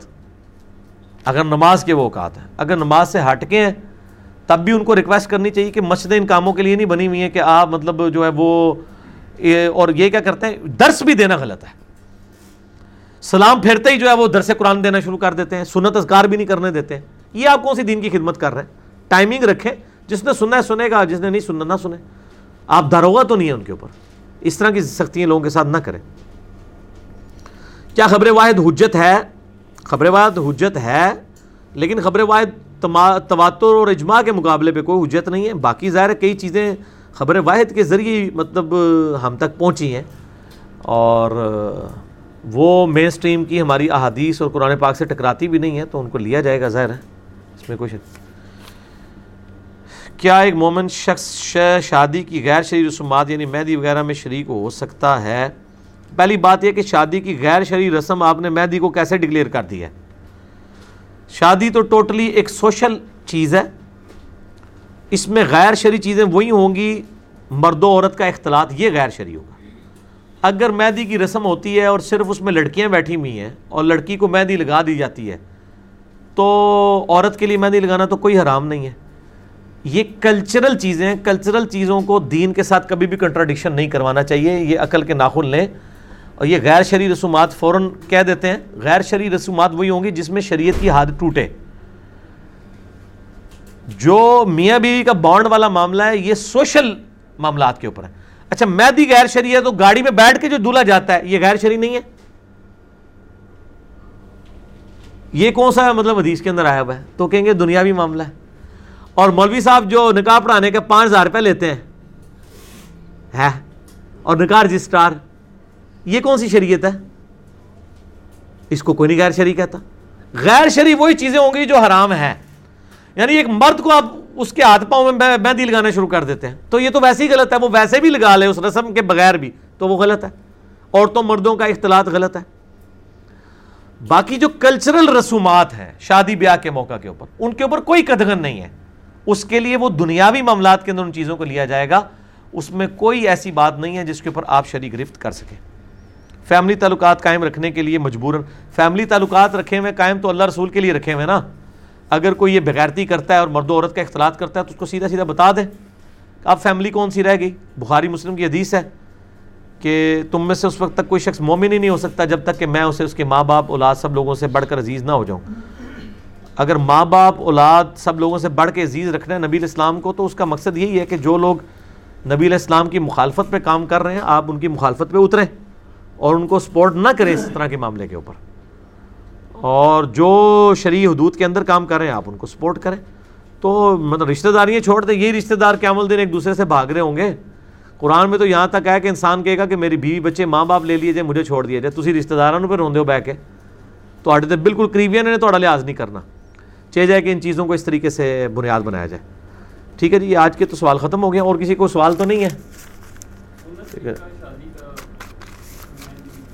میں نے بتا دیا نا میرے بھائی، سنت طریقے میں تو پھر میں نے آپ کو بتا دیا کہ سنت طریقے میں تو پھر گاڑی بھی نہیں ہوگی اور وہ چیزیں بھی نہیں ہوں گی۔ یہ ساری کی ساری چیزیں کلچرل ہیں۔ اور بعض لوگ سیرا مندی کو بھی کہتے ہیں سنت نہیں ہے۔ یہ تو اس کا تو تعلق ہی نہیں ہے نا۔ سنت کے ساتھ صرف اس چیز کا تعلق ہے کہ نکاح کا خطبہ ہوگا اور ایجاب و قبول ہوگا حق مہر کی عوض، گواہوں کی موجودگی میں۔ اس کے علاوہ جتنے معاملات ہیں، براتیوں کو کھانا کھلانا، یہ کلچرل چیز ہے۔ اس کھانے میں جو کچھ کھلا رہے ہیں، بریانی سنت ہے؟ یہ تو کسی نے سوال نہیں پوچھا۔ کھانے بھی آؤ۔ دودھ پتی۔ یہ سارے دنیاوی معاملات ہیں نا۔ ٹھیک ہے نا جی؟ اسی طریقے سے مسجد میں نماز پڑھنا تو ٹھیک ہے، سنت ہے۔ آپ کو کہ جی قالین، یہ دنیاوی معاملہ ہے۔ یہ دنیاوی معاملات ہے اس میں یہ دیکھا جائے گا کہ منع نہیں ہے۔ دینی معاملات میں دیکھا جائے گا کیا چیز؟ تعلیم کی گئی ہے۔ اب مسجد میں قالین ایئر کنڈیشن اسی طریقے سے لائٹنگ یہ جو مطلب جائز لائٹنگ ہے، جو نجائز والی لائٹنگ کی میں بات نہیں کر رہا، فضول خرچی والی۔ تو بیسک نیڈز ہیں ٹوائلٹس ہیں اور صاف ستھرے وضو خانے بنے ہوئے ہیں۔ اس طرح کی جو چیزیں ہیں، یا اچھی والی ٹوپیاں رکھ دی ہوئی ہیں مسجد کے اندر، پلاسٹک والی نہیں، اچھی والی ٹوپیاں۔ تو اس طرح کے معاملات کے اندر تو کوئی حج نہیں ہے۔ دینی جو رسومات کے اوپر کوئی قدغن نہیں ہے۔ کلچرل چیزوں کو قطن آپ تعلق نہ کریں ریلیجن کے ساتھ۔ ٹھیک ہوگا میرے بھائیو؟ بس ٹھیک ہے۔ ہاں جی۔ صاحب کہتے ہیں کہ چاروں امام برحق ہے وہ اس بنا پر کہتے ہیں کہ وہ کسی مسئلے کا بھی حل پیش کر دیں اجتہاد کی بنا پر۔ جس کے بھی مسئلے کو اختیار کر لیں وہ ٹھیک ہے۔ میں نے جواب دے دیا میرے بھائی کہ کسی کے مسئلے کو اختیار کر لیں وہ ٹھیک ہے اس طرح نہیں ہے۔ دلیل کی بنیاد کے اوپر چیزوں کو لیا جائے گا نا۔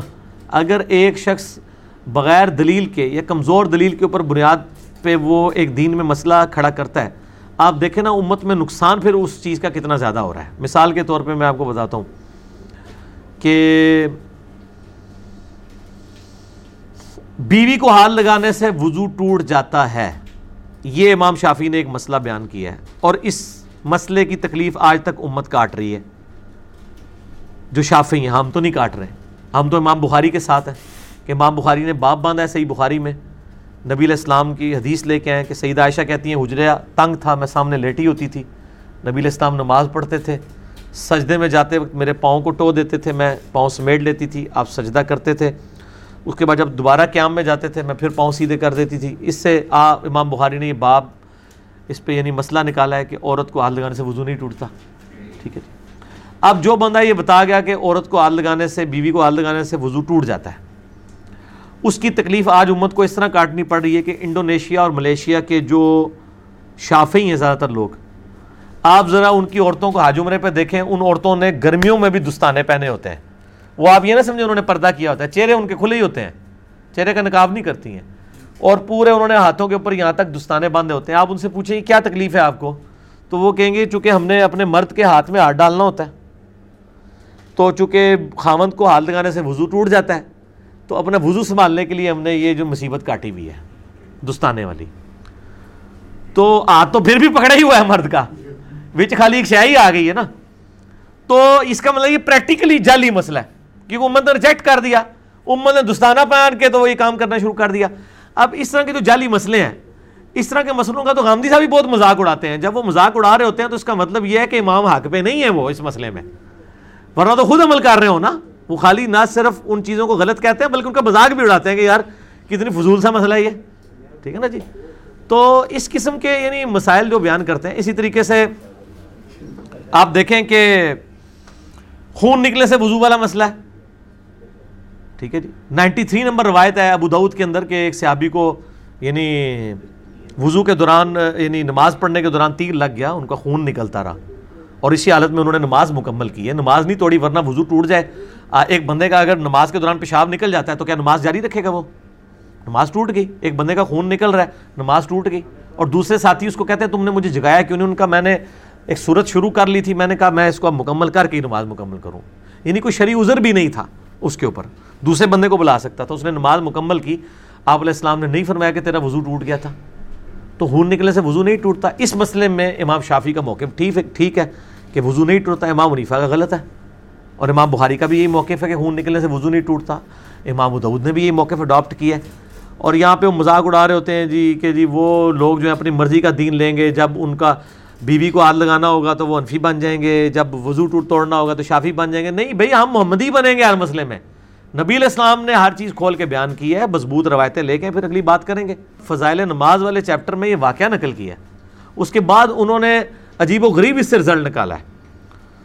یہ حدیث جب انہوں نے لکھی نا، وہ حدیث تو لکھ رہے تھے کہ صحابہ کا نماز میں خوشو خزو کتنا ہوتا تھا۔ فضائل مال میں فضائل نماز والے چیپٹر کے اندر۔ اب ان کو فوراً فکر پڑ گئی کہ یہ اگر کسی نے واقعہ پڑھا تو ہمارے بابا جی اسٹیک پہ لگ جائیں گے۔ جنہوں نے ہمیں یہ بتایا کہ وضو ٹوٹ جاتا ہے خون نکلنے سے۔ تو انہوں نے نیچے فے لکھا۔ فائدہ، جس کو میں فساد پڑھتا ہوں۔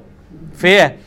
وہ فساد انہوں نے لکھا کہ فے لکھا کہ جی اس واقعے سے جو یہ مطلب اس صحابی کا خوشو خزو تو ثابت ہو رہا ہے۔